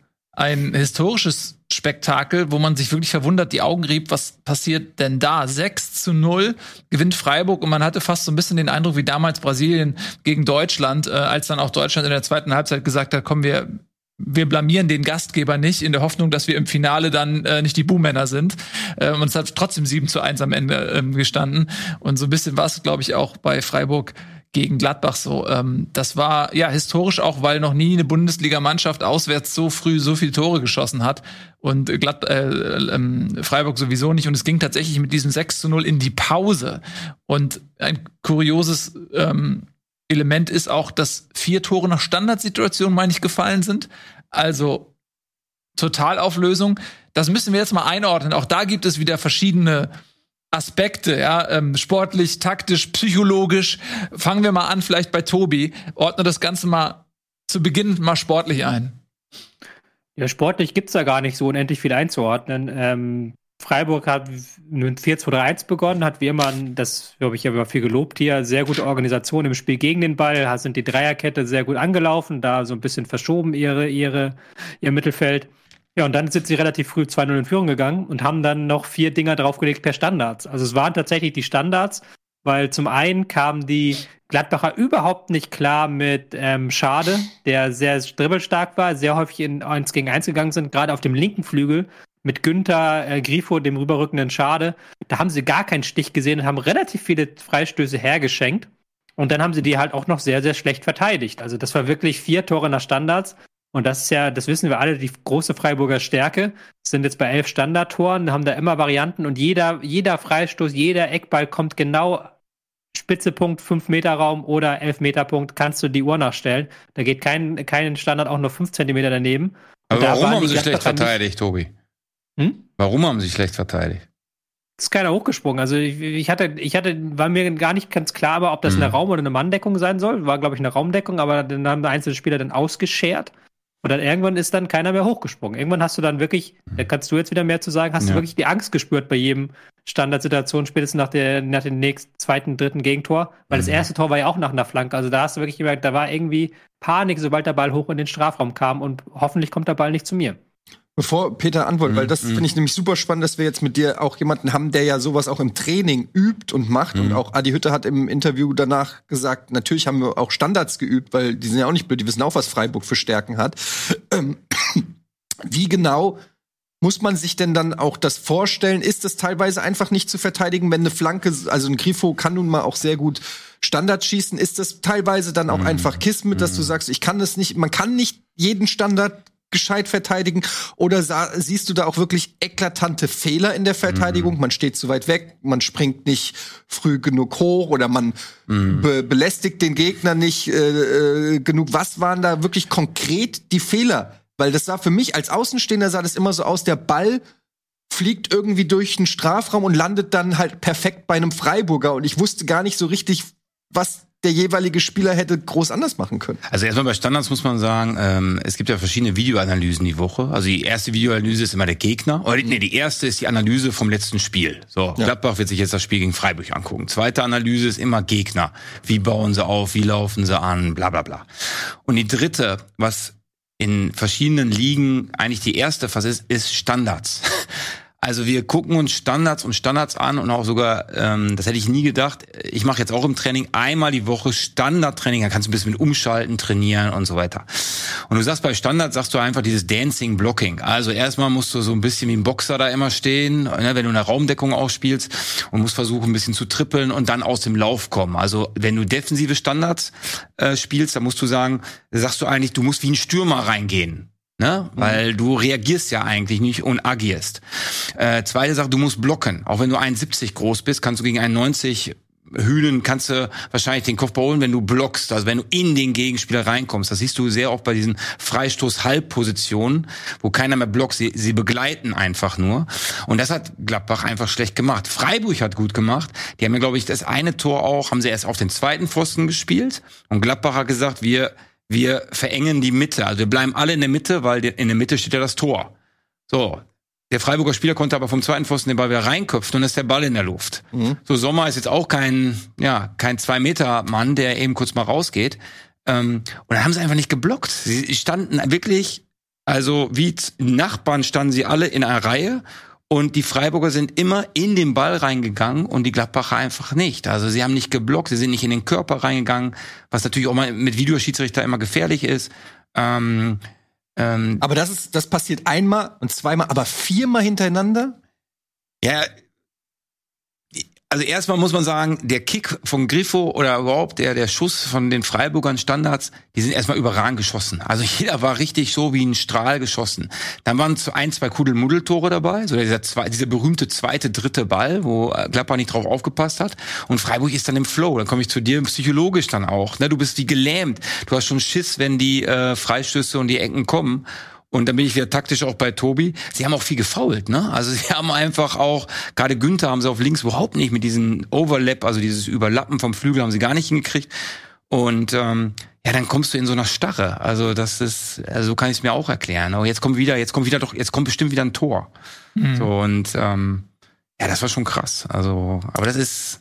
Das passiert denen vielleicht einmal in fünf Jahren. Aber wie gehst du denn jetzt als Trainer mit um, so einer Mannschaft um? Warte mal, um? kurz einmal, um ja, das ja. nochmal kurz zu unterstreichen, was Peter gerade gesagt hat. Mhm. Ähm, ähm, wenn du ja eine Raumdeckung zum Beispiel spielst, dann willst du ja nicht einfach im Raum stehen, das hast du ja gerade gut beschrieben, Peter, du willst ja in die Dynamik der Situation reinkommen. Ja. Du willst ja, du willst ja mit Anlauf zu dem Kopfball kommen, deswegen sagst du mal, also du, du gehst halt dann in Richtung des Balls, also du stehst ein bisschen weiter hinten und gehst halt Richtung des Balls, um ja. halt eine Dynamik zu bekommen. Und das haben sie zum Beispiel gar nicht gemacht ja. halt bei den Ecken irgendwann, sondern die standen halt dann einfach im Raum und dann hast natürlich der Gegner immer einen Vorteil, weil er schon in der Dynamik ist, weil er schon im Lauf ist und einfach besser abspringen kann.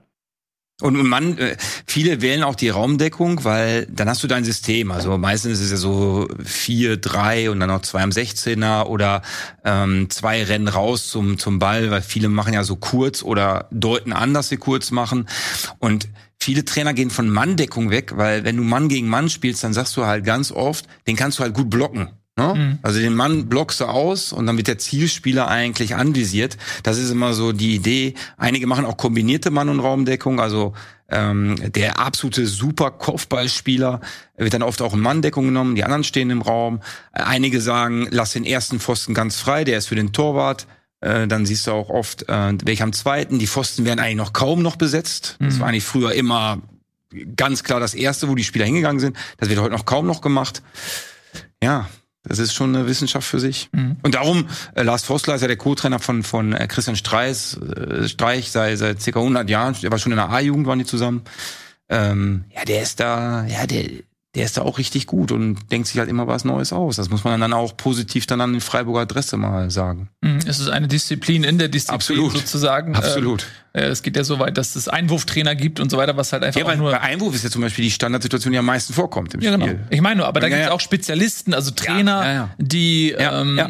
wirklich das Einwurfspiel perfektionieren mhm. und dann auch für einzelne Vereine das weitergeben, womit ich nur unterstreichen möchte, dass quasi die Standards ähm, eben ja fast eine Disziplin sind innerhalb des Spiels, die ja. man auch eigentlich Absolut. ganz anders trainieren Absolut. und bewerten kann, weil sie ja eine eigene Disziplin sind eben. Und aber zurück zu meiner Frage, die ich gerade noch mal stellen wollte, ist, wie gehst du als Trainer um, wenn du siehst, dass deine Mannschaft in dieser Starre ist, dass da einfach wirklich jetzt alles schief geht, du gehst mit null zu sechs in ja. die Pause. Was macht der Trainer jetzt? Ich hatte das auch mal mit N E C Nijmegen, da waren wir, glaube ich, null vier äh, in der Ajax-Arena vor fünfundfünfzigtausend Zuschauern, dann haben wir auch nichts auf die Kette gekriegt. Okay.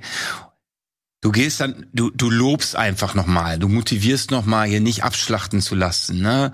Äh, die hatten ja noch ein, zwei kleine Chancen äh, oder auch größere Chancen sogar in der ersten Halbzeit und darauf berufst du dich auf. Du gehst nochmal auf Standards ein, ne? Nimmst nochmal jeden in den Arm. Also Adi Hütter hat hundertprozentig nicht draufgehauen, sondern Jungs, nicht, dass wir jetzt hier zwölf null verlieren und wir stehen morgen auf der ganzen Welt, auf der Titelseite.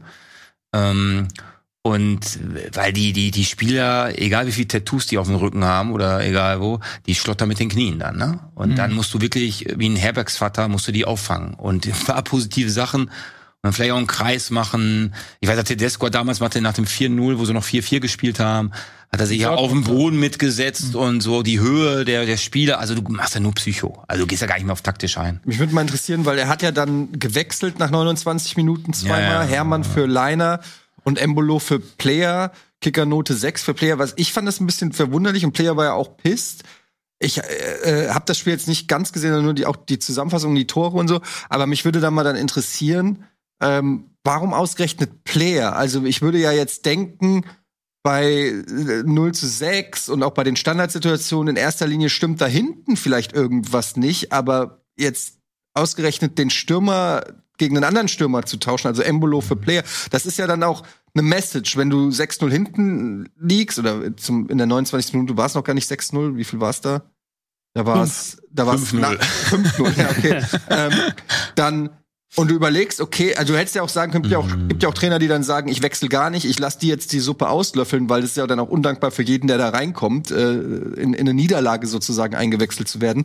Aber äh, zu sagen, so, ich habe jetzt zwei Spieler, den Liner und den Player, die nehme ich jetzt raus und wechsle andere, dann da, die machst du ja in einer gewissen Weise zu Sündenböcken, finde ich so. Und ja. äh, das finde ich schon interessant. Was, was, wie habt ihr das denn beobachtet? Was sind denn die Vorwürfe an, an Player und an Liner?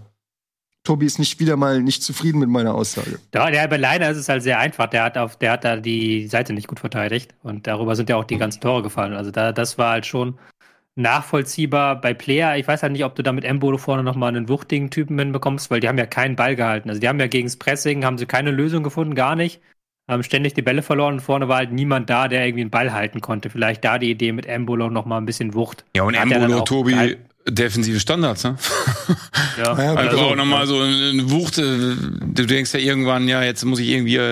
Bei fünf null denkst du ja nicht mehr an einen hohen Sieg, sondern dann denkst du ja irgendwie noch nicht zweistellig. Ja, ist echt so. Ich war selber drei, vier Mal in der Situation. Und dann denkst du, okay, wir können die Standards nicht verteidigen. Okay, ein Embolo ist ja schon, pff, das ist ja schon Masse und der haut sich auch rein. Und wahrscheinlich hat Adi ihm gesagt, äh, pass auf. Okay, vorne mal einen Ball halten und mal einen Freistoß ziehen, dass wir ein bisschen Luft kriegen, aber äh, Standards defensiv, spring da hin, mach die nochmal scharf alle. Mhm. Wir wissen so. ja sowieso nie, was der genaue Matchplan war. Kann ja sein, dass Player irgendwas hätte tun sollen, irgendwie ja. mithelfen sollte ja. auf der rechten Seite, das nicht getan hat oder sowas. Ja. Das wissen wir ja nicht. So. Mhm. Das ist ja immer nur ein Rätselraten hier von draußen und der wird, irgendeinen Grund wird er gehabt haben, da dann Embolo raus, reinzubringen und Player rauszunehmen. Mhm. Ja, hat insofern ein bisschen was gebracht, weil die zweite Halbzeit ging null null aus. Ne? Also das äh, große Schlachtfest wurde dann am Ende tatsächlich vermieden, aber ja, das, diese historische Halbzeit bleibt und ich tue mich bei sowas immer sehr schwer und da bin ich dann sehr dankbar, so Experten an meiner Seite zu haben, das einzuordnen, inwiefern hat Gladbach einfach komplett versagt und inwiefern hat Freiburg einfach Unglaubliches äh, geleistet. Vermutlich ist meistens irgendwo die Wahrheit in der Mitte. Ähm, aber lass uns noch mal ganz kurz... Also, was ich, also, ja? ein, ein, einen kurzen äh, Zitat noch dazu. Ähm, was ich immer schade fand, äh, weil bei der null vier, null fünf, dann ist ja mhm. die Kamera immer auf die Ersatzbank auch geschwenkt. Mhm. Und es ist immer ganz interessant, da ertappe ich mich ja auch selber, wenn du selber als Trainer drei null führst, dann springen ja alle auf, ne? Mhm. Manager, Ersatzspieler, Torwarttrainer, jeder will immer ans Bild und klatscht und kommt und geht. Und bei null drei, null vier, da ging ja jeder mhm. nur noch so, ne? Wo ich dann auch so dachte, eigentlich ist das auch eine doofe Psychologie, weil jetzt hätte auch mal jeder, oh komm! Ne, auch mal aufspringen können nach null vier und helfen Ich glaube, können. dass es dann, mhm. das passiert vielleicht bei so null zwei, null drei noch, wo man vielleicht sogar noch ein bisschen denkt, okay, hier geht noch, also ich glaube, bei einem null fünf zur Hälfte, da weißt du einfach, das ist ja, das ja, kann, du hast noch sechzig Minuten und ja. musst jetzt sechzig Minuten ja. eine Niederlage ja. vervalten. Ich meine, die, aber dann geht alles aufs Trainer. Hast du den ne? Blick von Max Eberl gesehen? Ja, ja, ja, da da, da habe ich das direkt, ich. Sprechen wir hier bald von Adi Hütter. No. Ist nicht von mir, ist von Carsten Schellhorn, aber fand ich sehr schön. Mm. Ähm, jetzt erst nach der Derby, die Derby-Niederlage, die äh, ja auch schmerzhaft war gegen ja. Köln, jetzt null sechs gegen Freiburg zu Hause. Ähm, da bin ich auch mal gespannt, wie sich das weiterentwickelt. Ja, ja, also da hieß es ja, Gladbach ähm, ist eigentlich im Aufwärtstrend, ja. Ähm, die finden sich so langsam. Ähm, hups, das Gegenteil ist der Fall. Ich meine, der Trainer hat siebeneinhalb Millionen gekostet. Da will man, erwartet Leipzig. man ja eine Gegenleistung. Leipzig sucht einen Trainer. Leipzig sucht einen Trainer, ja. Ähm, Aber da sind wir noch nicht, da kommen wir gleich hin. Lass uns noch einmal ganz kurz jetzt ähm, dieses Spiel zum Abschluss bringen und meine letzte Frage vielleicht dann noch mal gerne auch an Tobi.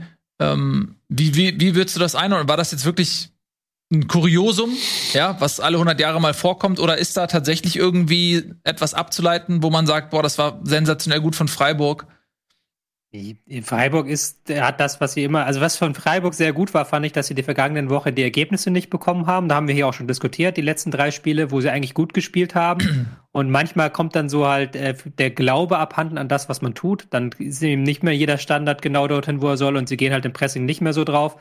Aber haben jetzt halt diese Systemumstellung gemacht zu vier zwei drei eins und das hat auch sehr, sehr gut funktioniert. Also da kann man schon mal Freiburg loben. Aber ansonsten war es halt, glaube ich, so ein absolutes Freakspiel, das du einmal im Jahrzehnt hast, weil es auch bis zum drei zu null war, glaube ich, jeder Schuss von Freiburg ein Treffer. Also jeder Schuss, der irgendwie in Richtung Tor ging, war ein Treffer. Mhm. Und äh, Gladbach hatte ja dann selber noch ein, zwei Möglichkeiten und da war eben nicht jeder Schuss ein Treffer. Also das passiert im Fußball mal, das ist ja das Schöne am Fußball. Ähm, ist natürlich die Frage, wie die Mannschaft das aufnimmt, jetzt nach einem vier eins im Derby und jetzt das Ding, dann kann es schon sein, dass man dem Trainer vielleicht nicht mehr so zuhört, aber das ist dann wieder eher die Frage an Peter. Mhm. Ja, das merkt man dann als, als Trainer, ja. merkt man das so, oh shit, äh, mein, also jetzt verliere ich die, die Mannschaft so ein bisschen. Ja, also, also den, ähm, den Zeitpunkt merkst du. Mhm. Also da merkst du, ähm, dann bilden sie Grüppchen, ne, dann äh, gucken sie dich noch an, aber eigentlich gucken sie nicht mehr so richtig. Ähm, das ist jetzt wahrscheinlich bei Adi Hütter jetzt nicht, es sind jetzt aber äh, ist jetzt Köln ist jetzt passiert und jetzt das. Mhm. Ja, das ist immer schwierig. Aber also, was machst du denn dann als Trainer, wenn du merkst, sie, du kriegst sie nicht mehr zu packen? Ja, es gibt zwei Möglichkeiten. Also du gehst wirklich in die Mannschaft rein und äh, ja, versuchst mal mit dem Mannschaftsrat zu sprechen. Ähm, oder du wirbelst die ganze Mannschaft um. Hm. Das ist auch die zweite Möglichkeit. Und dann gibt es noch eine dritte Möglichkeit. Du machst beleidigte Leberwurst selber und gehst selber alleine. Ja, ja, und, und forcierst eigentlich ja. auch noch ein bisschen und provozierst ja. damit auch noch ein bisschen. Aber bist du als Trainer auch schon mal reingegangen und hast gesagt, ey Jungs, ey, ich weiß, es ist jetzt scheiße gelaufen. Lasst uns mal irgendwie gucken, dass wir bei Null anfangen. Ich äh, werde an, ich werde irgendwas verändern an mir oder ja, so. Ja, ja, ja, ja. Das, ja? das ist, das würde ich auch als ersten Ratgeber oft Trainern auch raten. Mhm. Also so war ich früher auch nicht, aber jetzt äh, auch bei meiner letzten Station, vielleicht war ich da so fast so äh, zu nett. Ähm, da habe ich eigentlich immer so nach Niederlagen, da denkst du ja immer, jeder haut ja drauf. Mhm. So, und ich bin jetzt auch, ne, ich schütze jetzt auch gerade ein bisschen Zweier und schütze ja immer sehr die Trainer, weil ich mich da gut reinversetzen kann. Und wenn der Trainer, du als Trainer verlierst du die Mannschaft, wenn du draufhaust, so nach so einem Ding und wie du mit Ersatzspielern umgehst. Das sind immer so diese zwei Knackpunkte, mhm. die sind immer ganz gefährlich. Da musst du sensibel sein. Ersatzspieler sind natürlich jetzt mal, wenn man das mal nicht empathisch beurteilt, sondern strategisch, dann sind ja Ersatzspieler mögliche Unruhequellen. Ja, klar. Die dann ja. dir zum Verhängnis werden ja, können, wenn es nicht läuft. Das das heißt, die, also ist es weniger die Empathie, als mehr das strategische Vorausdenken, was einen dazu ja, führt. Das ist ja immer auch witzig, Nils. Du hast ja in der Mannschaft immer, da sind ja Freunde und einige können sich nicht so leiden. Und dann, wenn aber Ersatzspieler und Ersatzspieler auf einmal sich hinterm Tor wahr machen müssen, die mhm. sich noch vorher nie gesprochen haben, ja. die sind auf einmal dann Buddies. Ja. Also das ist ganz, also so Gruppendynamik in der Mannschaft ist geil. Das ist ein Biotop von, ich weiß nicht, von allen psychosozialen guten Sachen und Störungen. Mehr als ein Semester in der Ausbildung. Ja, ich ich bin ja. immer noch am Studieren. Aber lass uns doch mal auf die Tabelle gucken, weil also ganz interessant ist das ja schon, dass äh, gerade jetzt so, wenn wir mal Platz elf, zwölf und dreizehn uns angucken, das sind natürlich äh, drei Vereine, wo man vielleicht gedacht hätte, Da, da sind die Ansprüche sicherlich ein bisschen höher als der aktuelle Tabellenplatz. Ähm, bei ähm, Leipzig, übrigens der nächste Gegner von Borussia Mönchengladbach. Oh, das ist ein schönes Ding. Also das ist natürlich dann auch krass. Und danach geht's gegen Eintracht Frankfurt, gegen die alte Mannschaft. Also für Gladbach und Hütter äh, jetzt so ein bisschen die Wochen der Wahrheit. Ähm, ja, Glaubt ihr, dass Adi Hütter, äh, wenn er jetzt gegen Leipzig und Frankfurt nicht äh, entsprechend punktet, dann noch Trainer ist? Also auf jeden Fall ist er angezählt. Und wenn Ebal irgendwann an dem Punkt ist, den du auch gerade geschildert hast, Peter, dass er eben nicht mehr daran glaubt, dass ähm, Adi Hütter die Mannschaft rumreißen kann, dann muss er das machen. Es ist natürlich diese sieben Komma fünf Millionen Euro, die sind auch ein persönlicher, äh, persönliches Versagen, was er sich dann irgendwo ankreiden lassen muss, ja. Wenn du dann einen Trainer für das Geld holst und dann musst du noch eine Abfindung in Corona-Zeiten zahlen. Zu Corona-Zeiten, klar, das, das ähm, ist für ihn selbst natürlich jetzt dann auch keine leichte Entscheidung. Aber auf der anderen Seite würde es auch wieder dann für ihn sprechen, weil wenn das alternativlos ist, kannst du nicht mehr aufs Preisschild gucken. Dann musst du handeln. Aber ähm, ja, ich hoffe, dass sie ihm noch ein bisschen Zeit geben. Ich verstehe aber natürlich, dass das enttäuschend ist. Man darf aber auch nicht vergessen, Marco Reus in der Rückrunde hat in Gladbach auch keinen, keinen leichten Stand. Ähm, also ist jetzt auch nicht so, dass, ähm, dass da nicht vorher schon irgendwie diese Mannschaft auch ein bisschen gekriselt hat. Ähm, aber du sagst es, das sind jetzt die Wochen der Wahrheit und es geht vor allen Dingen auch, und damit würde ich gerne jetzt diese Überleitung, die du mir jetzt angeboten hast, auch nutzen und zu Leipzig übergehen, denn da ist ja eigentlich was passiert, was hätte auch Tagesordnungspunkt eins sein können. Nico, da ist nämlich äh, Jesse Marsch gegangen worden, Leipzigs Trainer. Kam das für dich überraschend? Ähm, rein sportlich nicht, äh, in der Konstellation schon ja, weil ich, ich irgendwie, also da bin ich dann vielleicht noch ein bisschen altmodisch und moralischer Mensch, aber ich glaube, es wäre schöner gewesen, wenn er auch dabei gewesen wäre, wenn er rausgeschmissen wird.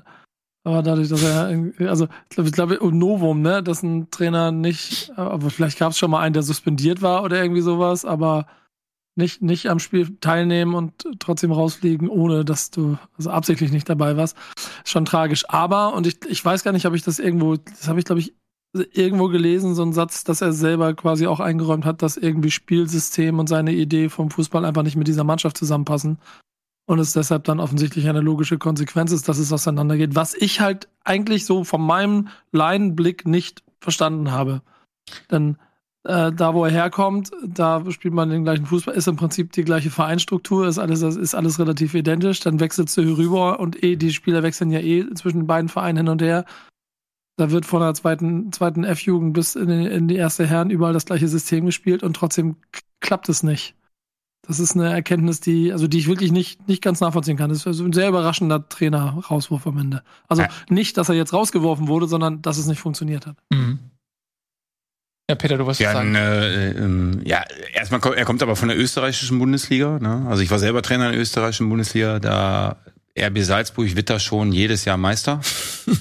äh, irgendwie gefühlte fünfzehn Punkte Vorsprung. Also da hast du wirklich Gegner, die schlägst du in Bundesliga. Deutsche Bundesliga ist natürlich äh, schon was anderes und R B Leipzig ist auch nicht die beste Mannschaft dieser dieser Liga. Ähm, ich finde das ein absolutes No-Go, dass der ähm, entlassen wird, wo er nicht da ist. Das mhm. muss ich ganz ehrlich sagen. Also und ich frage mich ja auch immer dann. Ähm, Ja, wir reden jetzt auch über Adi wieder und jetzt über Jesse Marsch und ich habe äh, ein, zwei Spiele live gesehen von Leipzig. Die Idee von ihm war schon zu erkennen. Also er hat auch in der Champions League, glaube ich, ganz oft so in den letzten Minuten das Ding noch verbaselt. Er kommt auch nach Nagelsmann. Äh, wichtige Spieler sind weg. Ähm, Jesse ist ein ganz netter Mensch so und äh, kommt aus der österreichischen Bundesliga. Und dann ist der zwei Spiele nicht wegen Corona dabei. Und wird dann entlassen. Also dann denke ich mir auch, ja, was was dürft ihr eigentlich mit uns Trainern alles machen? Also irgendwann ist auch mal gut gewesen. Und schon, also weil Normen und Werte sollten wir auch ein bisschen behalten. Und dann gib ihm noch vielleicht diese ein, zwei Spiele. Und wahrscheinlich redest du ja wahrscheinlich sowieso mit dem Nachfolger schon im Hintergrund, was ja auch normal ist. Aber du kannst doch nicht, du kannst doch nicht einen Trainer in der Corona-Zeit entlassen. Man muss hm. fairerweise nee, dazu sagen. Die, die Corona-Zeit geht jetzt seit zwei Jahren, ne? Also nee, aber er war jetzt die letzten du meinst, zwei dass er nicht am Spielfeld anstand. Aber ich meine, wir hat ja, man, man hat jetzt, also ich kann es ja auch nur als ja. Außenstehender äh, beurteilen und da hat man ja auch schon gelesen, dass ähm, dass es da so ein bisschen mit Team und Trainer nicht so klappt. Sollte ihm jetzt neuer Co-Trainer an die Seite gestellt werden, um irgendwie ja. da auch äh, mehr zu helfen, dass, weil seine Art irgendwie komisch ist. Das, es hieß so, er ist sehr äh, anti-autoritär oder ja. macht wenig Ansagen und die Spieler würden sich mehr wünschen, dass sie konkretere Handlungshinweise äh, ähm, bekommen. Dann wäre ich, wär ich optimal. Ja, ja, ja. Aber nee, ich sag nur, ne, also da scheint es ja dann Sachen, also wenn du einen Spieler, äh, einen Trainer entlässt, obwohl er nicht am Spielrand steht, dann spricht das ja dafür, dass generell schon seit längerem irgendwas da im Argen liegt. Und ich finde, du hast natürlich recht, vielleicht hat Leipzig nicht mehr eine der Top drei Mannschaften diese Saison. Ich finde, sie haben aber auch natürlich mit André Silva haben sich einen, eigentlich einen, ja. einen Killer da ja. vorne geholt, ja. der, wo wir gesagt haben, der hat Leipzig ja. immer gefehlt. Sie haben Upamecano und Sabitzer verloren. Das sind natürlich schon zwei wichtige Säulen gewesen. Verloren, ja. Und sie haben den Trainer verloren. Das ist natürlich schon auch Umbruch.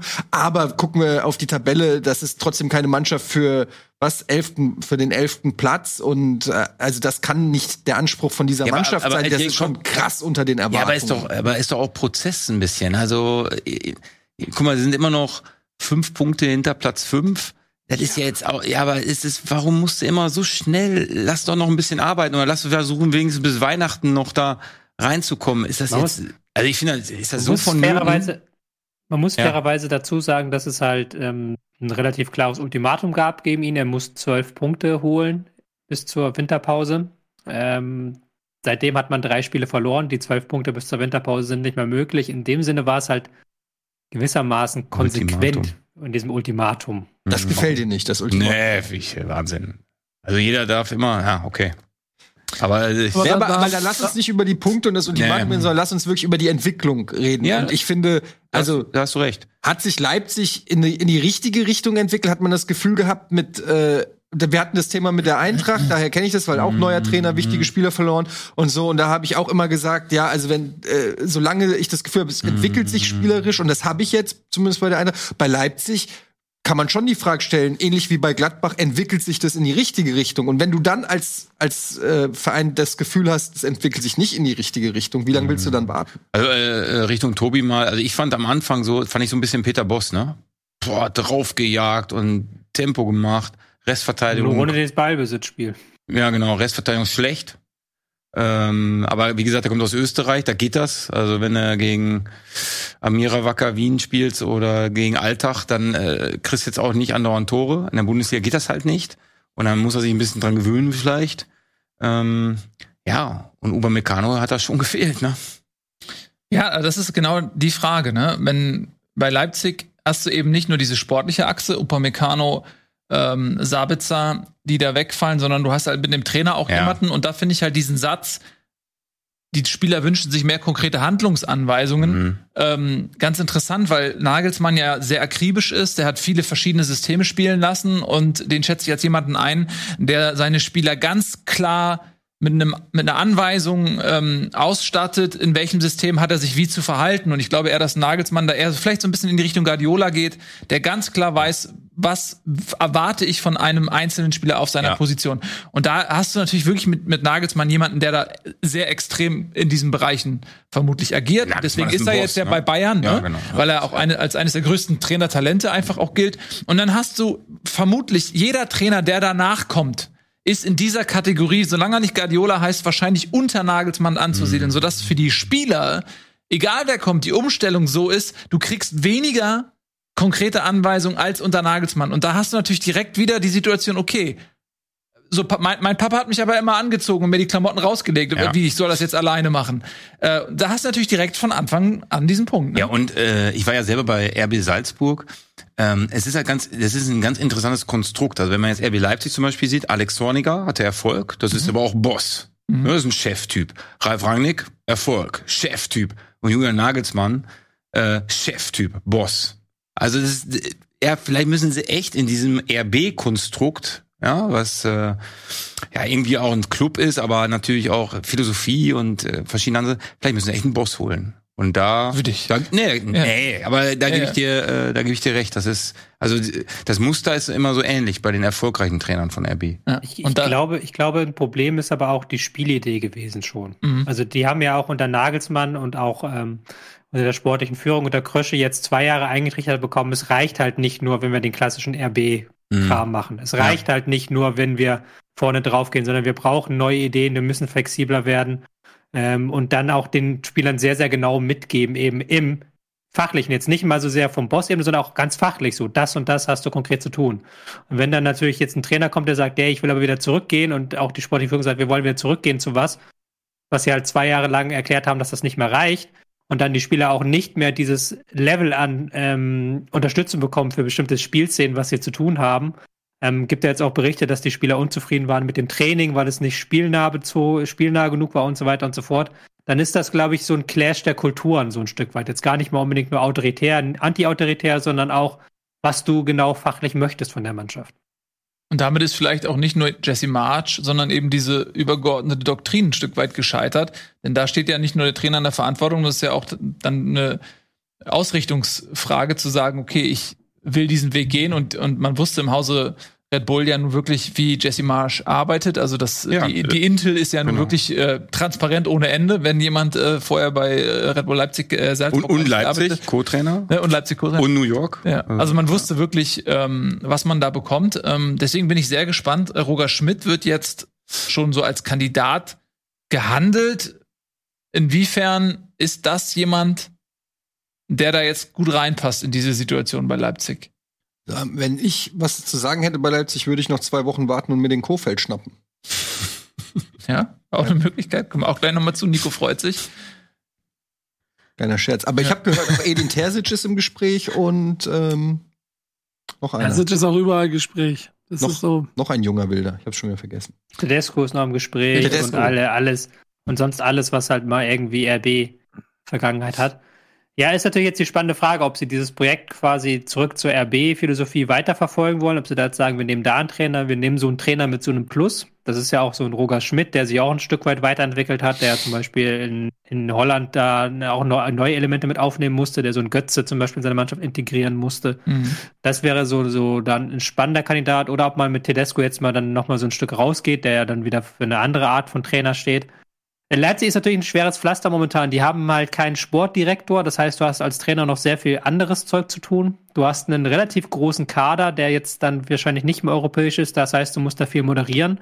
Das ist ja auch was, woran ähm, Marsch gescheitert ist, dass halt an dem Moderieren des Kaders und auch des riesigen Betreuerstabs, dass er da einfach zu viel zu tun hatte. Da bin ich sehr gespannt, wer dann, wer dann folgt und auch wie man das dann mit den Co-Trainern macht, welche bleiben dürfen, welche gehen können. Das ist ja auch ein Indiz, ob man wieder mehr R B möchte oder wieder dann doch vielleicht was anderes, weil so ein Bayer Leutzer zum Beispiel steht ja auch ganz stark für diesen R B-Style. Ja, der ähm, aber mit Sicherheit nicht Cheftrainer wird bei Leipzig. Ich glaube, das kann man ausschließen. Ähm, lass uns noch mal ganz kurz die Tabelle einmal anschauen. Ich möchte sie gerne auch für Union nämlich einmal anordnen. Wir haben jetzt die ganze Zeit natürlich auch aufgrund der Trainerentlassung den Fokus auf Leipzig gelegt, aber zeitgleich sehen wir, Union Berlin hat ja eben gewonnen dieses Spiel und hat ja vermutlich auch wieder einiges richtig gemacht. Und sind eben auf Platz sechs. Also das ist eben trotz Doppelbelastung, ja, muss man auch sagen. Union spielt seine erste internationale Saison, ist da ähm, überhaupt nicht gewohnt im Kader. Da sind ja eigentlich kaum Spieler, die es gewohnt sind, diese Doppelbelastung zu fahren, schaffen es trotzdem in der Liga nicht abzustürzen. Muss man einmal mehr auch Respekt für die Konstanz, mit der Union da punktet, zollen. Hm? Ja. Gut. Ja. Ganz, äh, ja, ganz klar. Also da kann man nochmal das sagen, was wir immer gesagt haben. Unglaubliche Kompaktheit. Ähm, äh, Avonie wieder mit einem Wahnsinnsspiel vorne drin. Sie haben eine gute Restverteidigung. Und auch hier wieder Standards, ein wichtiges Thema. Ähm, also es ist so, so ein bisschen so ein Freiburg-Light, wenn man so möchte. Aber mhm. das ist, kann man nur loben, wie die das auch mit der Konstanz haben. Ja, und Tempospiel haben. Über Becker finde ich auch ja. ganz stark. Mhm. Also die hatten das auch gegen Leipzig. Und das war, glaube ich, der Schock auch für die Leipziger. Die hatten, die Unioner hatten das echt im Griff. Mhm. Ne, wenn Lute den einen Fehler nicht macht, dann, also die hatten das echt im Griff. Und äh, Avonie, die hatte ich, äh, den habe ich mit achtzehn gehabt bei N S C Nijmegen. Der mhm. kam von dieser ja, Liverpooler Akademie. Ne, der war nie in Liverpool, aber der war immer äh, ausgeliehen davon. Und ist auch für mich total interessant, sieben Jahre später, dass er jetzt ein Level auch erreicht hat, weil bei uns hat er die Dinger noch nicht reingemacht, mhm. aber er hatte die Chancen schon gehabt, wie kaltschnäuzig und so ist und man denkt halt jede Woche, ja, Union, aber ja. irgendwie, de, de, die spielen einfach, ich habe das Spiel komplett gesehen, ein super Fußball war das. Aber auch von dem muss ich sagen, das ist erst ab dieser Saison, weil letzte Saison hatte er auch noch eben viele dieser Situationen ja, genau. nicht reingemacht. Ja, genau. Also bei dem ja. ist irgendwie in dieser Saison, ja. und das ist ja bei Stürmern, sagt man ja oft, das ist Frage des Selbstbewusstseins. Ja, ja, das er hat jetzt einen Vertrag, ne? Ja, das, vielleicht ist es das, ne? Ja. Ähm, aber der wirkt tatsächlich, als wenn er nochmal im richtigen Bereich, nämlich im Torabschluss, einen Sprung gemacht hätte, Aboni. Ja, ja, ja habe ich ja, glaube ich, sogar auch, äh, haben wir ja schon hier drüber geredet, dass ich den auch auf dem Zettel hatte. Ähm, der hat schon auch letzte Saison hat er die An, äh, Ansätze gehabt. Mhm. Und bei Stürmern ist es halt oft so, ähm, manchmal gehen die Dinger rein, manchmal gehen sie nicht rein. Ich finde, das Entscheidende ist dann, kommt der überhaupt in diese Situation? Wie, wie ist sein, die Positionierung? Hat der den Riecher? Ist der richtig dran? Manchmal springt er dann einen Zentimeter zu hoch, tritt unter den Ball oder was weiß ich. Aber da hat man schon gesehen, der weiß immer eigentlich, der, der, der hat einen guten Riecher und diese, diese Saison ist der Knoten geplatzt. Und dann, genau wie du sagst, wenn du erstmal Selbstbewusstsein hast und diese eine Sekunde mm. weniger nachdenkst, ähm, wie als ein verunsicherter Stürmer, ja, ja. der jetzt überlegt, oh scheiße, spiele ich jetzt nochmal ab, sondern der denkt sich einfach draufrotzen und das Ding geht rein. Ja, ja, also, aber auch mit Kruse natürlich auch jemanden, der ihn geil bedient, ein Becker, Geraldo Becker, eine unheimliche Dynamik, der, äh, das ist schon äh, Union, finde ich, genau. Und ich glaube, Urs Fischer, der ja. das gut moderiert irgendwie, ne? Ja. Die, die, weil alle, alle, alle reden gerade über Baumgart und immer Christian Streich und so und ja, der sitzt in da, aller Ruhe, ist in aller Ruhe. Ja. Weil ich, Union Berlin ist mit Sicherheit auch kein einfacher Club. Also. Nö, aber also, also das ist aller Ehren wert. Also das ist auf jeden Fall Trainer des Jahreskandidat, muss man wirklich ja. sagen. Äh, diese Entwicklung bei Union, das ist vorbildhaft. Also es, ja. wie die sich sportlich in der Liga etabliert haben, wie die unaufgeregt, ganz mit ganz klarem, klugen Plan, ohne genau. sportliche Skandale, sag ich ja. mal. Ich glaube, Oliver Runert so im, im Hintergrund, ne, als Manager, der auch schon vor den schon, weiß nicht, zwanzig, fünfundzwanzig Jahre bei Jugendscout bei Schalke noch, also der, der ist so ewig dabei. Mhm. Das hilft dem Trainer schon. Das ist einfach der Hauptstadtclub. Ja, also Donnerst, ich habe Donnerstag Sendung mit Axel Kruse. Wenn ich jetzt Union wieder lobe, dann puh. Ja, dann machst du das am besten. Krieg ich ein Problem. Machst das Wett, indem du äh, die Hertha lobst. Die haben nämlich auch einen neuen Trainer. Ja. Äh, Taifun Korkut ähm, musste dort ähm, ja sein Debüt direkt zwei zu null aufholen. Stuttgart früh in Führung gegangen und dann kam Hertha nochmal zurück, hat am Ende noch einen Punkt geholt. Inwiefern hat dich das überrascht, Peter, dass ähm, Hertha jetzt mit Korkut jemanden aus dem Hut gezaubert hat, der eigentlich gar nicht so wirklich auf dem Schirm war bei uns? Ja, äh, ich finde Taifun irgendwie auch faszinierend. Also irgendwie macht der, hat der, kriegt er immer gute Clubs. Ne? Der mhm. kriegt immer einen großen Bundesliga-Club. Ne? Letzte, glaube ich, war Bayer Leverkusen. Äh, da macht er irgendwie zwei Jahre Pause. Ja. So, und dann, wo du ja eigentlich auch nicht so auf dem Trainingsplatz stehst und ein bisschen auch üben kannst oder, ne, oder ich denke dann auch immer so, ey, wenn ich acht, neun Wochen kein Trainer bin, dann kribbelt ja auch irgendwie alles. Mhm. Und dann kriegt er wieder Hertha B S C Berlin. Ja, also irgendwie ist dieses Businessmodell auch nicht so schlecht. Aber warum liegt, also glaubst du, dass er, ist, ist Korkut jemand, der irgendwie gut vernetzt ist und viele ja, Leute das, so ja. kennt und dass es da, daher ja. kommt? Also da, das glaube ich. Und ich glaube auch, dass er, ähm, was du so von Spielern hörst, immer ja auch einen Plan hat, gut mit den Spielern umgeht. Äh, und natürlich, wenn du zwei Jahre nichts machst, bist du eigentlich auch nicht zwei Jahre im Kreuzfeuer, weißt du? Mhm. Also so, du bist, ja, und, und, und du musst ja auch erstmal einen Trainer finden, äh, wahrscheinlich wie dem Freddy Bobic gesagt haben, erstmal bis Sommer. Mhm. So, da musst du dir auch erstmal als Trainer gefallen lassen. Also, ne, kannst du auch sagen, pff, da bin ich mir zu schade für. Und für Taifun ist es natürlich eine Bühne. Ey, das erinnert mich immer an den, äh, an den Typen in der Parallelklasse, der immer eine hübsche Freundin hatte und man immer nicht verstanden hat, wieso hat der immer eine hübsche Freundin? Ich verstehe nicht, was hat der? Warum hat er immer eine hübsche Freundin? So ist irgendwie Taifun Korkut. Aber ich glaube, das Maximal, was er im Verein war, waren ja, gut, zweiundzwanzig Spiele. Aber der Typ hatte dann auch zwei Jahre mal keine Freundin. Das stimmt, ja. Und dann kommt er wieder mit einer, ja. so einer richtigen Fackel um die Ecke und man fragt sich, ich habe seit vier Jahren keine Freundin, was läuft hier falsch? Aber gut, zu sehr persönlich. Ähm, was ich eigentlich sagen wollte, ist, dass das für Taifun Korkut natürlich schon ein ganz guter Auftakt eigentlich ist, weil ähm, erstmal zwei null hinten liegen, Hertha B S C mit dem Rücken an der Wand und wenn das jetzt in, sag ich mal, ein vier null gewesen wäre, dann wäre diese Trainerverpflichtung direkt von Tag eins verpufft, ja. mehr oder weniger, mhm. und komplett Krise, äh, und er hätte so Krisenbewältigung. Jetzt kann er aber hingehen und sagen, ey, Mentalität äh, stimmt, ähm, die Mannschaft hat hier nochmal ein zwei null aufgeholt und auch sogar recht ansehnliche genau. Tore geschossen, hat sich hat auch sich gut verkauft, also es war nicht so, dass Hertha komplett scheiße gespielt hat oder so. Ähm, das, das, das wird ihm eher Auftrieb geben und natürlich dann auch die Spieler, die dann einen neuen Trainer präsentiert bekommen, vielleicht auch direkt sagen, ja, mit dem können wir vielleicht doch noch hier irgendwie was machen. Also wenn ein neuer Trainer kommt, verlierst du fast nie das erste Spiel. Ja. Muss man darauf achten. Das ist echt, das ist echt faszinierend. Ja klar, will ja jeder dem neuen das, Trainer auch zeigen, was... Das, also, also meistens spielst du unentschieden, weil ähm, entweder hängst du noch am alten Trainer, du vertraust dem neuen noch nicht, das ist so ein bisschen Unterbewusstseinspsychologie, das ist so, ganz, müssen wir darauf achten, ganz oft unentschieden, aber so oft verlieren die nicht. Und dann, so jetzt, ne, auch jetzt Wolfsburg wird jetzt interessant wieder, ja. ne, wie, wie das jetzt weitergeht, ob es dann doch... Und, und, und, dann, und dann muss man natürlich dann auch irgendwann mal sagen...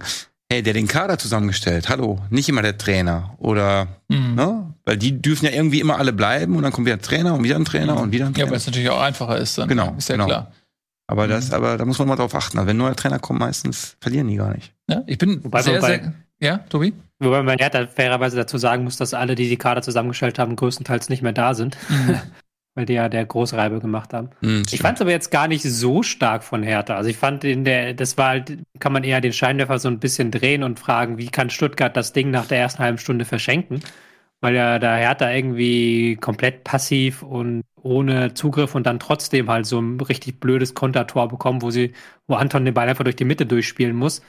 Ähm, aber danach haben sie es halt umgedreht. Ich fand, der Rasen war irgendwie Seife. Also gefühlt ist da jeder Spieler rumgerutscht und irgendwann ist keiner mehr in die Zweierkämpfe gegangen, weil sie alle Angst hatten auszurutschen. Und die Stuttgarter haben es halt wahnsinnig schlecht verteidigt, auch als irgendwie völlig ohne Aggressivität. Ist gar kein Spieler mehr rausgerückt irgendwann aus der Abwehrkette, obwohl das eigentlich vorgesehen ist im System, dass sie auch nach vorne verteidigen, hat keiner mehr gemacht. Ich fand halt sehr, sehr stark, dass ähm, Stuttgart das Ding verschenkt hat und dadurch auch Hertha dann ins Spiel hat kommen lassen. Ja, klar, wenn man zwei null führt, ähm, auch in der Situation, aus der Stuttgart kommt, ähm, die hängen auch immer noch unter unten mit drin, das, die werden sich natürlich ärgern. Da hatten sie das Momentum ein Stück weit auf ihrer Seite. Wenn sie dann vielleicht noch einen nachlegen, ähm, dann sind wir nämlich genau in der Situation, dass die, dass die Spieler vielleicht die Köpfe äh, hängen lassen. Und, und so haben sie es rumgerissen. Also wirklich auch Lob, muss man sagen, Lob, Lob an äh, Hertha. Sie haben nicht die Einladung Ähm, angenommen, in, diese, in dieses schwarze Loch zu fallen, ja, sondern die haben sich da erstmal rausgekämpft. Ich glaube auch, das kann denen einen Schub geben. Ähm, das ist sehr, sehr wichtig für Taifun Korkut, der ja nun auch ein Trainer ist. Das kann ich mir gut vorstellen, Nico, wenn, wenn man so, so lange raus ist und dann kommst du in so eine Mannschaft, da muss man sich ja erstmal beweisen, ne? Also es ist ja wahrscheinlich für Taifun Korkut auch eher eine schwierige Situation, weil er halt dieses Standing auch nicht vor den Spielern mitbringt, ne?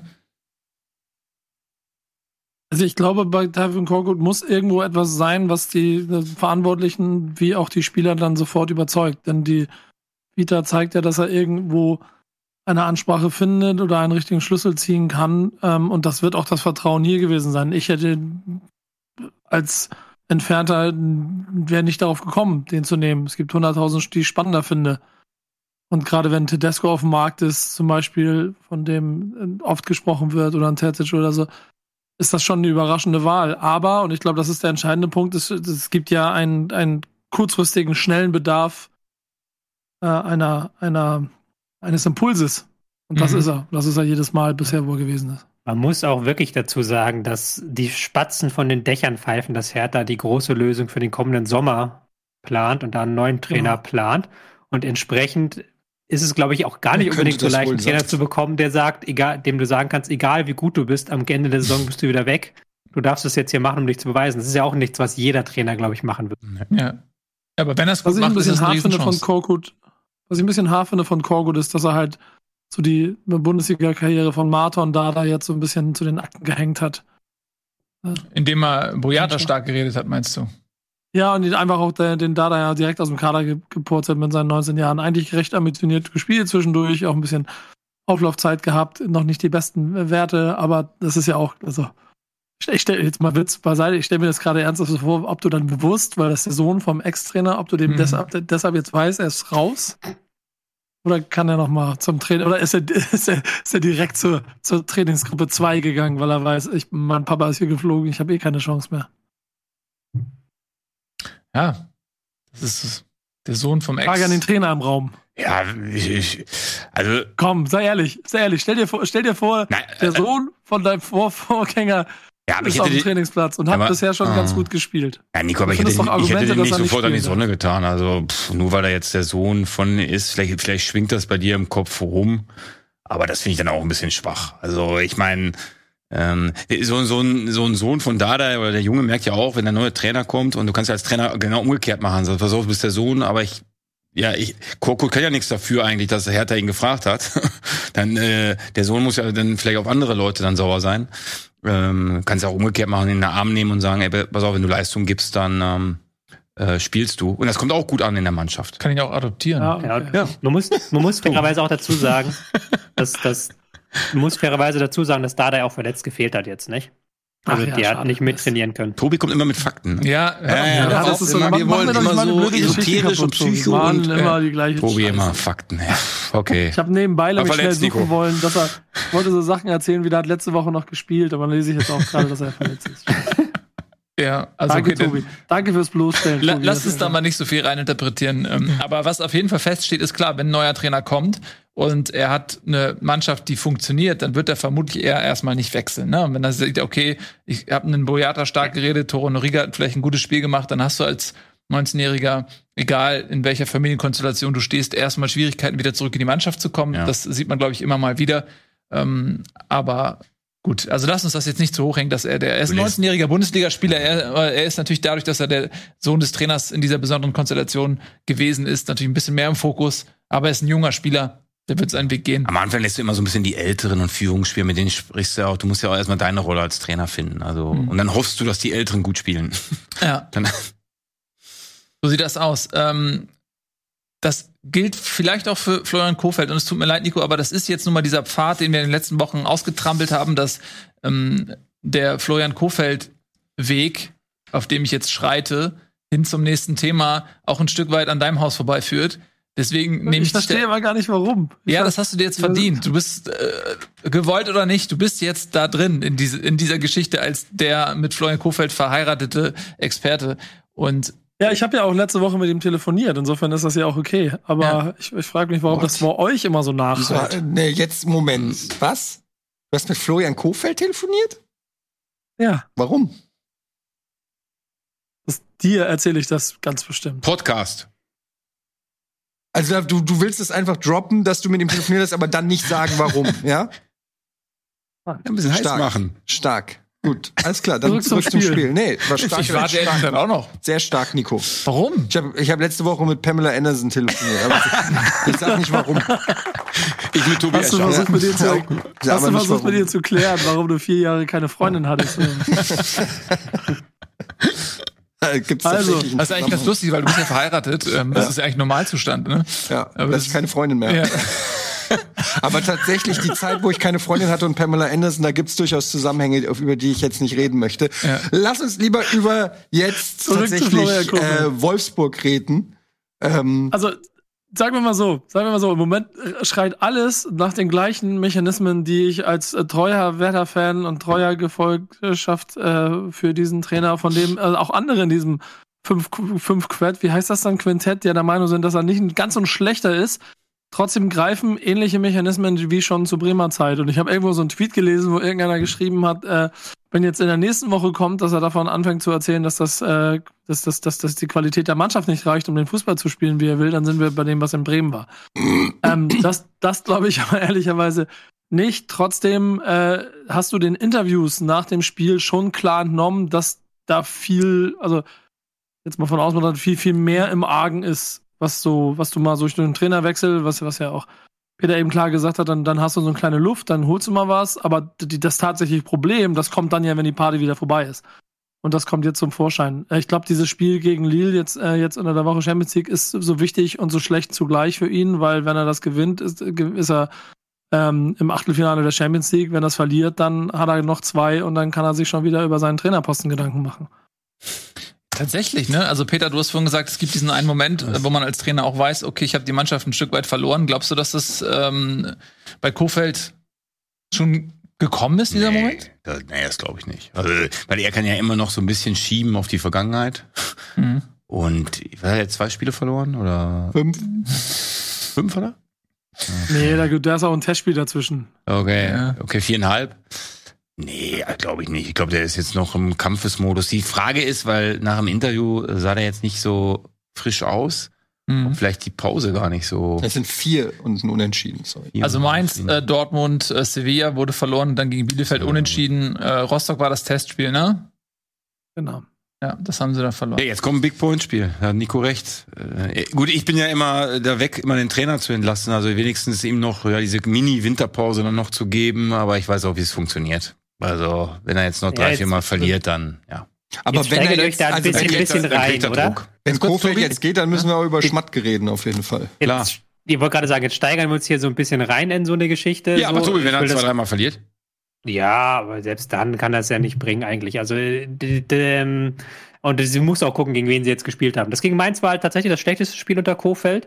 Ähm, weil sie da nicht wach gewesen sind, weil man jetzt halt deutlich merkt, okay, am Anfang haben sie die Intensität wieder ein bisschen hochgeschraubt, das hat gut funktioniert, aber jetzt muss irgendwie nochmal mehr folgen, auch mehr aus dem Spiel heraus. War nicht zufällig, dass ausgerechnet die ähm, Dauerbrenner Baku und Arnold zur Halbzeit raus mussten, ähm, weil es da halt überhaupt nicht funktioniert hat. Also jetzt ist natürlich der nächste Schritt gefragt bei Kohfeldt, aber man muss halt auch dazu sagen, dass sie jetzt in der Champions League verloren haben gegen Sevilla und gegen Dortmund. Mhm. Das kann, musste als ähm, Wolfsburg auch nicht gewinnen. Das gegen ähm, Mainz war jetzt ein richtiger herber Rückschlag. Bin mhm. gespannt, was jetzt in den nächsten Spielen folgt. Ja, muss man tatsächlich, bin ich bei dir. Ähm, Sevilla und Dortmund sind zwei Gegner, die in aller Regel Wolfsburg eben auch schlagen können. Klar, du hast das Unentschieden gegen Bielefeld. was dann nicht mehr so gut aussieht. Und gegen Mainz, man kann in Mainz verlieren, aber drei null spricht auch schon eine deutliche Sprache. Und da muss Wolfsburg halt auch einen anderen Anspruch sicherlich haben, gerade wenn man ein bisschen Punkte hat lassen müssen im Kampf um die Champions League. Und ich nehme mal an, das wird das ausgegebene Ziel sein. Man will sich ja nicht verschlechtern. Dann kannst du eigentlich nicht drei null in Mainz verlieren. Ja, da musst du ja, aber ich, ich, ich, ich glaube auch, also jetzt um jetzt um mal weg vom Trainer mal die, die, in so eine Mannschaft reinzugehen, ne? Ähm, das wissen die ja auch, dass sie jetzt am Mittwoch die Chance haben, Geschichte zu schreiben. In mehrererlei Hinsicht. Mhm. Und dann sind wir wieder bei dem Problem, dass äh, diese Bundesliga von, das wird dieses Jahr ja, finde ich, richtig eklatant klar. Da oben sind drei Mannschaften, die spielen halbwegs den zweiten Platz noch aus. Dann gibt es unten drei Mannschaften, die sind eigentlich schon abgestiegen. Und dazwischen gibt es dann zwölf Mannschaften, mhm. die dieses Jahr offensichtlich wirklich alle irgendwie noch bis Platz sieben, also um Europa, irgendwo mitdödeln können. Das heißt, da kann aber auch einfach jeder jeden schlagen. Und das heißt, dass dann dieses berühmte Palaver immer von den fünfundneunzig Prozent in einem Ligaspiel gegen Mainz null fünf reichen nicht aus, weil dann kriegst du richtig auf den Arsch. Und das hat Wolfsburg, glaube ich, eiskalt gespürt. Mhm. Ja. Also, also ich, ich bin mir ziemlich sicher, dass dieses Lille-Spiel auch ein Faktor ist, warum du in Mainz mit dem Kopf nicht ganz da gewesen bist. Die machen es richtig. Wo Svensson sagt, das ist das beste Spiel von Mainz null fünf, seitdem ich Trainer hier bin.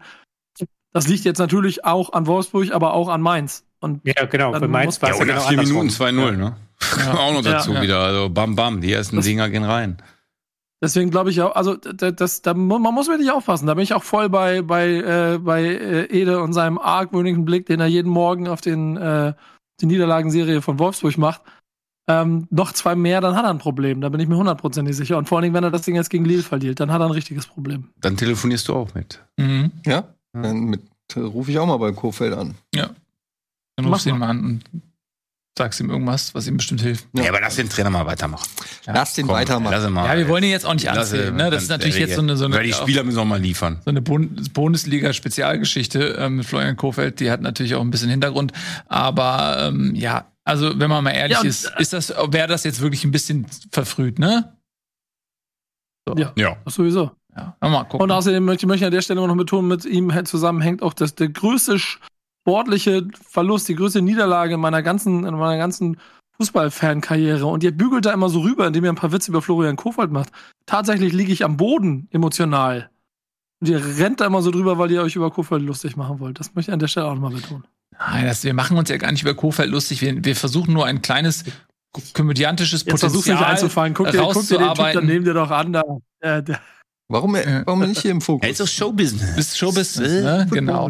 Nein, also wir gucken uns mal an, was in der Champions League passiert. Kann ja tatsächlich sein, dass sie sich ähm, ja. fürs Achtelfinale qualifizieren und das wäre natürlich schon auch ein großer Erfolg. Man muss aber auch ganz ehrlich sagen, dass die Gruppe, die Wolfsburg hat, ähm, hart. Nee, eben nicht. Ach so. Also im Vergleich mit anderen Gruppen ist das eine Gruppe, wo man sagt, okay, da, ey, da kann man sich auch schon mal qualifizieren. Das ja. ist fürs Achtelfinale, das wäre jetzt keine Vollsensation. Und ich bin der Erste, ich bin der Erste, der Florian Kohfeldt lobt. Ich bin der Erste, der Florian Kohfeldt lobt. Wenn es einen Grund dafür gibt. Ja, wir werden sehen, ob dieser Tag kommt. Ist halt einfach noch nicht passiert. Hat auch sein erstes Spiel aber direkt gewonnen, ne? War auch so. Ja, ja, ja auch überragend. Auch, ne? Ja, mhm. stark. Ja. So sieht das aus. Ähm, Hast du ja gesagt, wenn der neue Trainer neu kommt, dann. So, wir haben jetzt gedacht, sechs zu null vorhin gegen also Freiburg und Gladbach, das, das wäre jetzt wahrscheinlich nicht mehr zu toppen, das wäre das Highlight. Nee, ähm, Pustekuchen, es gibt ja noch eine Mannschaft namens Fürth und eine Mannschaft namens Leverkusen, die das Ganze auch an dem Tag gut ausgenutzt hat, insbesondere die Person von Patrick Schick, der in ähm, was fünfzehn, sechzehn Minuten vier Tore schießt. Und ja, sieben zu eins lautet dann das Endergebnis. Und das ist, es tut einem ein bisschen weh. Woche für Woche sagen wir, okay, bei Fürth reicht's nicht, aber sieben zu eins ist dann schon ein Punkt, wo man denkt so, pff, oh, jetzt hat man wirklich auch mal Mitleid. Ähm, und ist ja halt die Frage, ob die sportliche Diskrepanz, die qualitative der Mannschaften, die ja natürlich frappierend ist, klar, aber muss die dazu führen, dass man Woche für Woche dann auch Niederlagen in dieser Höhe kassiert oder ist man an einem Punkt, wo man Fürth dann vielleicht auch vorsichtig und zart ein bisschen härter anfassen kann, was Kritik angeht? Was mich mal interessiert, weil ich habe jetzt natürlich die zweite Liga nicht so verfolgt, aber Fürth hat ja wohl eine gute Zweitligasaison gespielt, sonst wären sie ja nicht aufgestiegen. Rückrunde, ja. Mhm. Und ähm, wenn man dann anguckt, also jetzt ähm, mit Bochum zum Beispiel als direkten Vergleich nimmt, da läuft's ja relativ gut zurzeit in der Bundesliga.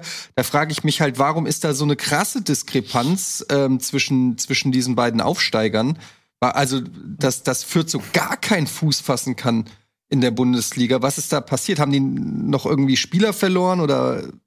Das haben wir doch aber schon fünfmal gehabt, oder? Ah ja, Entschuldigung, also dann frage ich es nicht, Tobi. Okay, weil wir hatten das ja schon. Danke für die sachliche Antwort. Tobi, erklär nochmal. Ja, aber guck doch, ja, wir hatten das aber schon, das Thema. Das ist ja auch, irgendwann wird es auch langweilig, dass sie halt Glück okay. hatten mit Kiels, mit Kiels, ähm, mit Kiels. Ähm, Corona.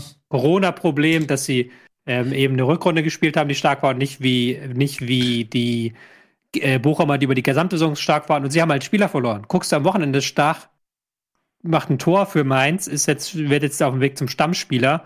Raum ist sowieso einer der besten ähm, Linksverteidiger in dieser Saison, ist ein wahnsinniger Faktor bei, bei Hoffenheim und die haben sie halt einfach verloren. Also die, die besten Spieler. Dann mhm. Aber ja, das, hast du dann äh, auch noch so, so Pech, dass du mhm. halt ein Tor dann abgekannt bekommst zum eins zu eins, wo ich mich bis wo ich mich frage, wo war da irgendwo Abseits? Soll da gewesen sein? Wo soll da Abseits gewesen sein? In der Bewegung. In der Bewegung und damit war aktiv. Das war wohl ganz ja. offensichtlich.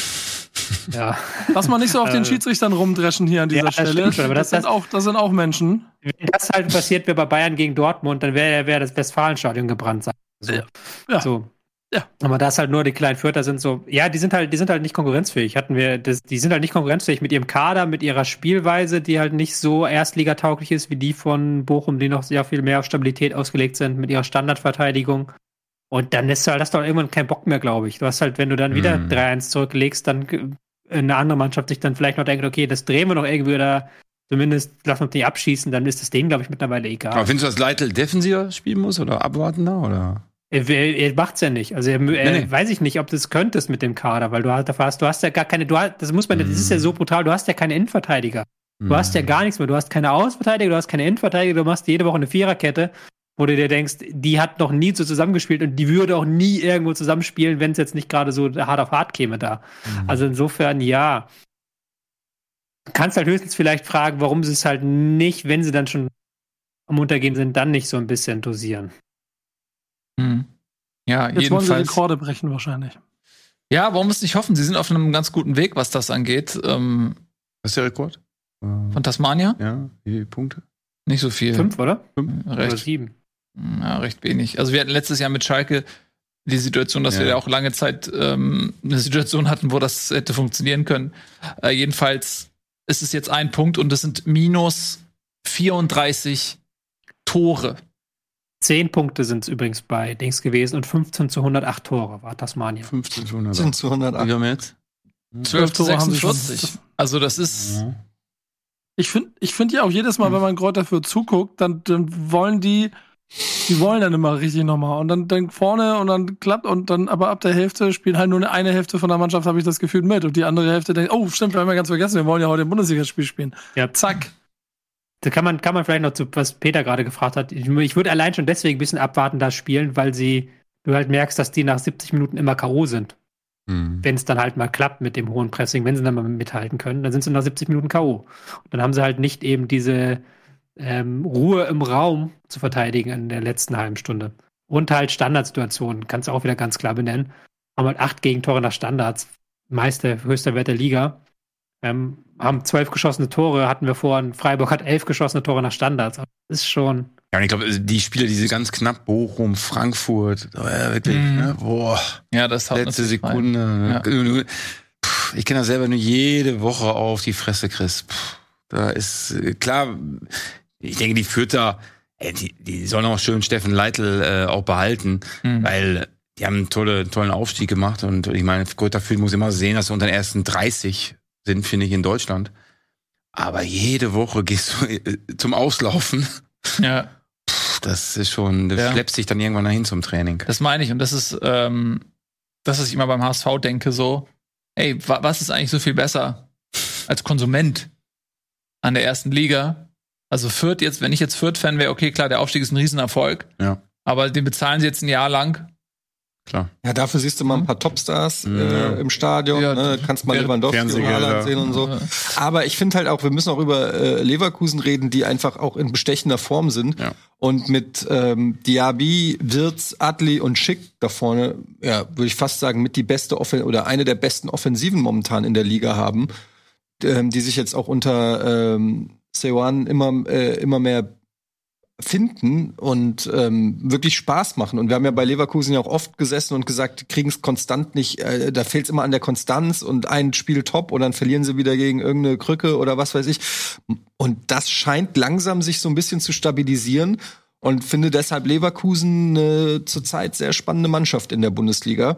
Ähm, drei Punkte jetzt hinter Dortmund, sieben Punkte hinter Bayern. Ich will hier nicht vom Titelrennen reden, weil klar, Bayern und so. Aber ähm, ja, trotzdem muss man sagen, tolle Saison bislang von Leverkusen. Und Schick war jetzt verletzt. Ne? Und Schick war lange verletzt. Wirklich, vielleicht ja. Bei Leverkusen, die, wenn die es hinkriegen, die ersten dreizehn immer irgendwie fit zu ja. haben. Ja. ja. Auf Frimpong, das ist ja eine, eine Maschine da auf rechts. Ähm, die immer fit zu haben, die können halt nicht so wie Bayern und vielleicht noch Dortmund Nummer siebzehn auch noch eben kurz rein, äh, reinspringen lassen. Dann äh, ja. also Richtung Vizemeisterschaft auf jeden Fall. Was halt Was halt äh, gut ist, ist, dass Schick wieder da ist, ja. vorne drin. Hat er jetzt auch vier Tore gemacht. Also das ist, glaube ich, eine ganz wichtige Anspielstation in der Spitze. Ähm, Arango ist auch wieder da, kann ich auch nur nochmal betonen. Ist jetzt zwar nur eingewechselt worden, aber ist auch Stimmt. ein enorm wichtiger mhm. Spieler eben für die Aggressivität im ja. zentralen Mittelfeld. Das kann Andrich nicht eins zu eins ersetzen. Ich bin sehr gespannt, wie es jetzt die nächsten Wochen geht, weil sie ja gegen äh, ähm, Spitzenteams sahen sie immer ganz gut aus, fand ich. Und wenn sie ihr Tempo auf den Platz bekommen, Fürth ist ja so total aus der Wertung raus, muss man sagen. Obwohl du sieben eins gewinnst, kannst du da total aus der Wertung rausnehmen, das Spiel. Ja. Jetzt wird es sehr spannend, wie sie halt gegen Frankfurt, Hoffenheim und Freiburg spielen, weil das auch Spiele sind, wo sie, wo der Gegner ihnen, glaube ich, nicht die Räume gibt, dass sie ihr Tempo, Tempospiel machen können, wo sie dann nochmal vielleicht mehr über die Kreativität kommen müssen. Ähm, wo sie auch dann die Konterabsicherung sehr viel besser machen müssen, als sie jetzt auch gegen Fürth die gezeigt haben, weil da gab es ja auch einige Möglichkeiten für Fürth. Insofern, das sind, glaube ich, die drei Spiele, woran ich das messen möchte, weil ja Leverkusen auch einen ziemlichen Hänger hatte zwischendurch in dieser Hinrunde. Das darf ja, man nicht vergessen. Euroleague Platz eins, äh, schon drei Punkte Abstand, auch keine so leichte Gruppe mit Betis, Celtic. Ähm, also, ja, finde, das ist schon, die sind echt gut drauf. Ja. Also sie sind gut drauf und das ist, ich bin auch bei Tobi, die hatten diesen Hänger, wo man wieder gedacht hat, okay, Riesenspektakel, dann wieder mhm. schmeißen sie es weg, dann kommen sie diese fehlende Konstanz, aber sie ist in dem Fall wirklich auch ein Stück weit zu erklären mit einem personellen Aderlass, wie gesagt, äh, Schick, der die Mannschaft da im Alleingang, äh, naja, das wäre gemein zu sagen, im Alleingang getragen, aber der eben als, als Abschlussspieler unglaublich wichtig war, der seine Form aus der Europameisterschaft konservieren konnte, richtig stark gespielt hat, der hat sich verletzt und zeitgleich Aranguis, äh, Äh, Alario, ähm, der Ersatz vorne drin, der eben auch nicht zur Verfügung stand. Und dann fehlen ja die beiden Zielstürmer da vorne. Natürlich macht das was mit einer Mannschaft. Aber jetzt, wo sie wieder alle da sind, hast du prompt auch wieder die Ergebnisse und die Spielweise, sodass sich eben ja die Hoffnung damit verknüpfen lässt, wenn alle fit bleiben, dass es eine gute Saison werden kann für Leverkusen. Da gehe ich auf jeden Fall mit. Tabellarisch können wir das uns noch mal ganz kurz angucken, wie das jetzt nämlich aussieht. Da ist man drei Punkte hinter Dortmund, die jetzt ja ihr Spitzenspiel verloren haben, auf Platz drei. Also da ist man punktetechnisch auf Kurs, vier Punkte Vorsprung auf Platz fünf, den ersten Nicht-Champions-League-Platz. Also da kann man, glaube ich, derzeit tatsächlich sehr zufrieden sein. Bei Leverkusen, wir machen mal weiter mit Mannschaften, die nicht so zufrieden sind und frühstücken mal den Abstiegskampf noch ein bisschen ab. Dort hat äh, Bochum ein Ausrufezeichen setzen können in einem sogenannten Sechs-Punkte-Spiel, kann man, glaube ich, sagen. In Augsburg gewonnen. Drei zu zwei. Jetzt haben wir natürlich in der Tabelle, die wir gerade eingeblendet haben, den Fokus gar nicht da drauf gelegt. Vielleicht können wir es noch einmal ganz kurz sehen und nochmal uns einen Überblick verschaffen, wie es da unten aussieht. Dieser Sieg für, für Bochum war nämlich unglaublich wichtig. Sie sind jetzt mit neunzehn Punkten wirklich im Mittelfeld der Tabelle angekommen, vorläufig, und haben Augsburg ein bisschen distanziert. Also muss man sagen, Bochum spielt eine richtig gute erste Saisonhälfte.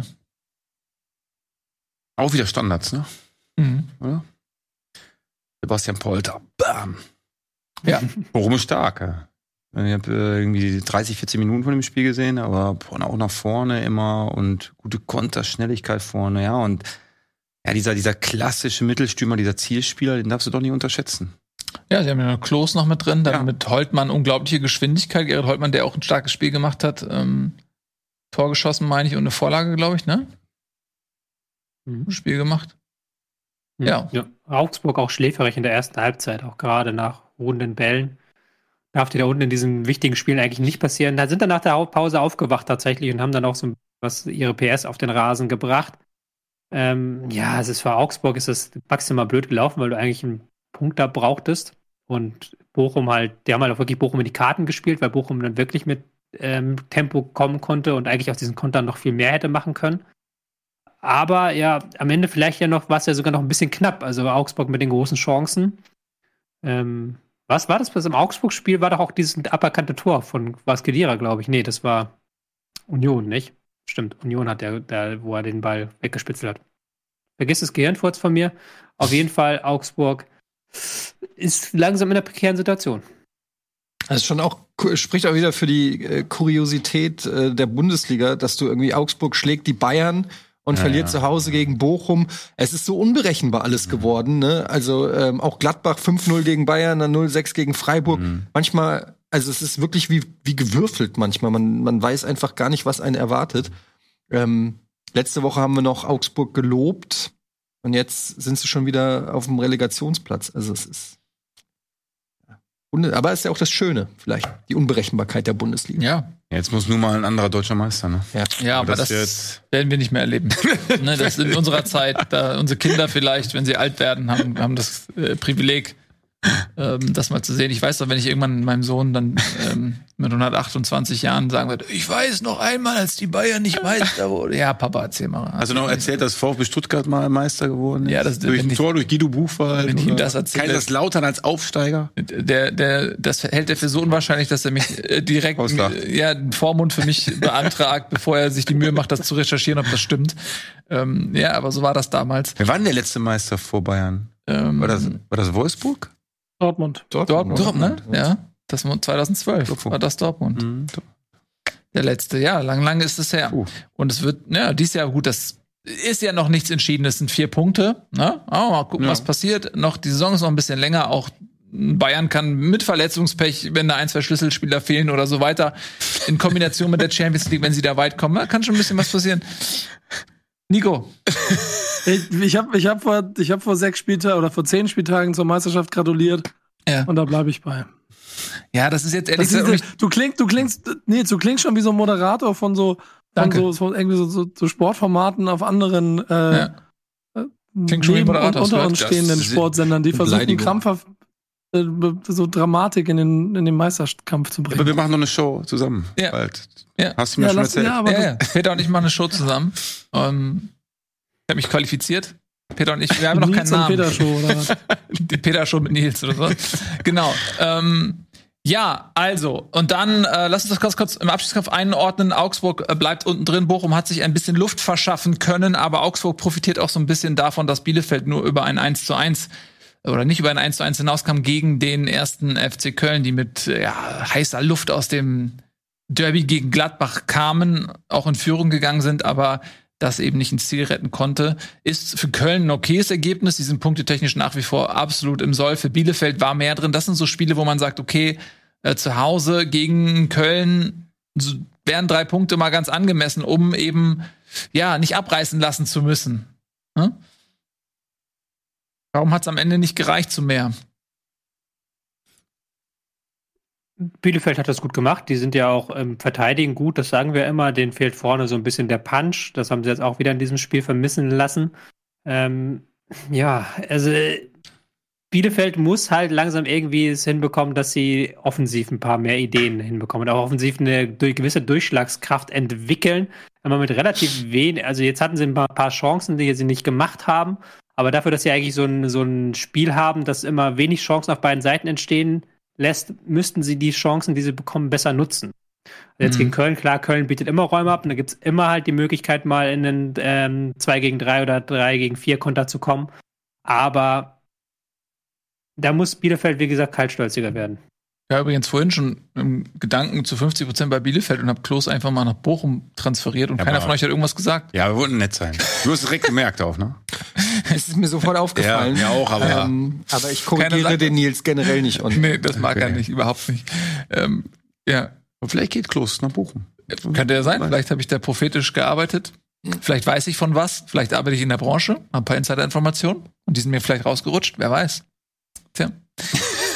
Beide aus Ostniedersachsen übrigens. Da ja, ein bisschen, das verbindet. Ein Schweinchen schlau, ne, das verbindet. Ja. Ja. Wolfsburg, Braunschweig. So sieht das aus. Geht ja. Ähm, Tobi, du bist wahrscheinlich der Einzige, der da ähm, auch viel gesehen hat zu diesem Spiel. Von daher würde ich jetzt mal weiter galoppieren, bevor wir hier in die Verlegenheit kommen, zu versuchen, irgendwas zu erklären, was wir nicht so richtig erklären können. Und äh, sind ja an dem Punkt, dass wir den Abstiegskampf damit ja relativ abschließen können und können uns jetzt nochmal äh, auf einen Leckerbissen freuen. Denn Hoffenheim hat gegen Frankfurt gespielt und das ist ein Aufeinandertreffen zweier Tipps. Vor der Saison haben wir Tipps abgegeben. Ich hatte gesagt, Hoffenheim wird die Überraschung und Frankfurt wird die Enttäuschung. Ähm, das war jetzt so ein Spiel, da hätte auch beides sich in eine andere Richtung drehen können. Wenn Frankfurt das gewinnt, ist die Enttäuschung nochmal so langsam mal abgenudelt. Äh, und Hoffenheim hätte sich vielleicht vom Höhenflug verabschiedet. Jetzt ist es so gekommen, dass Hoffenheim das Spiel trotz einiger personeller Ausfälle, Grilic und Kramaric, die alle in meinem, in meinem Kickbase-Kader sind, deswegen sage ich das, ähm, hat sich durchsetzen können gegen Frankfurt. Eddie, ähm, wie hast du das denn gesehen, das Spiel?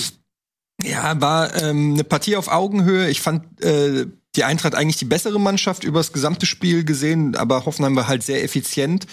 Ähm, und die Eintracht hat dann mit äh, ja individuellen Fehlern Hoffenheim äh, reingebracht. Äh, zwei Fehlpässe im Prinzip. Einmal Jakic, der aus einer super Situation vorne am gegnerischen Strafraum drei Leute frei und er spielt den Ball völlig schlecht zu einem äh, Hoffenheimer, die machen Konter, zack, Tor. Also das tut natürlich dann weh, weil anstatt, dass du in Führung gehst, äh, gehst du in Rückstand. Ähm, dann Hasebe aus der Defensive raus, ein Fehlpass direkt in die Beine, dann noch äh, äh, abseits abgehoben. Es war so ein bisschen, war so ein gebrauchter Tag irgendwie, aber ich muss ganz ehrlich sagen, ich habe äh, in der letzten Zeit hatten wir Spiele, wo die Eintracht katastrophal gespielt hat und irgendwie glücklich Punkte geholt hat. Und jetzt war es eher umge- umgekehrt, wo ich gesagt habe, das war eigentlich spielerisch, geht das in die richtige Richtung jetzt die letzten Partien. Ähm, diesmal haben sie nicht das Glück gehabt, äh, da noch äh, Last-Minute-Punkte zu holen. Aber es tut nicht ganz so weh, weil, wie gesagt, ich schon erkenne, dass die Mannschaft sich spielerisch weiterentwickelt hat. Sie haben sich viele Torchancen rausgespielt. Äh, Boré hätte drei, vier Tore machen können. Er ist halt einfach kein krasser äh, Knipser. Ähm, aber es zeigt eben, dass mittlerweile einiges auch funktioniert in der Offensive.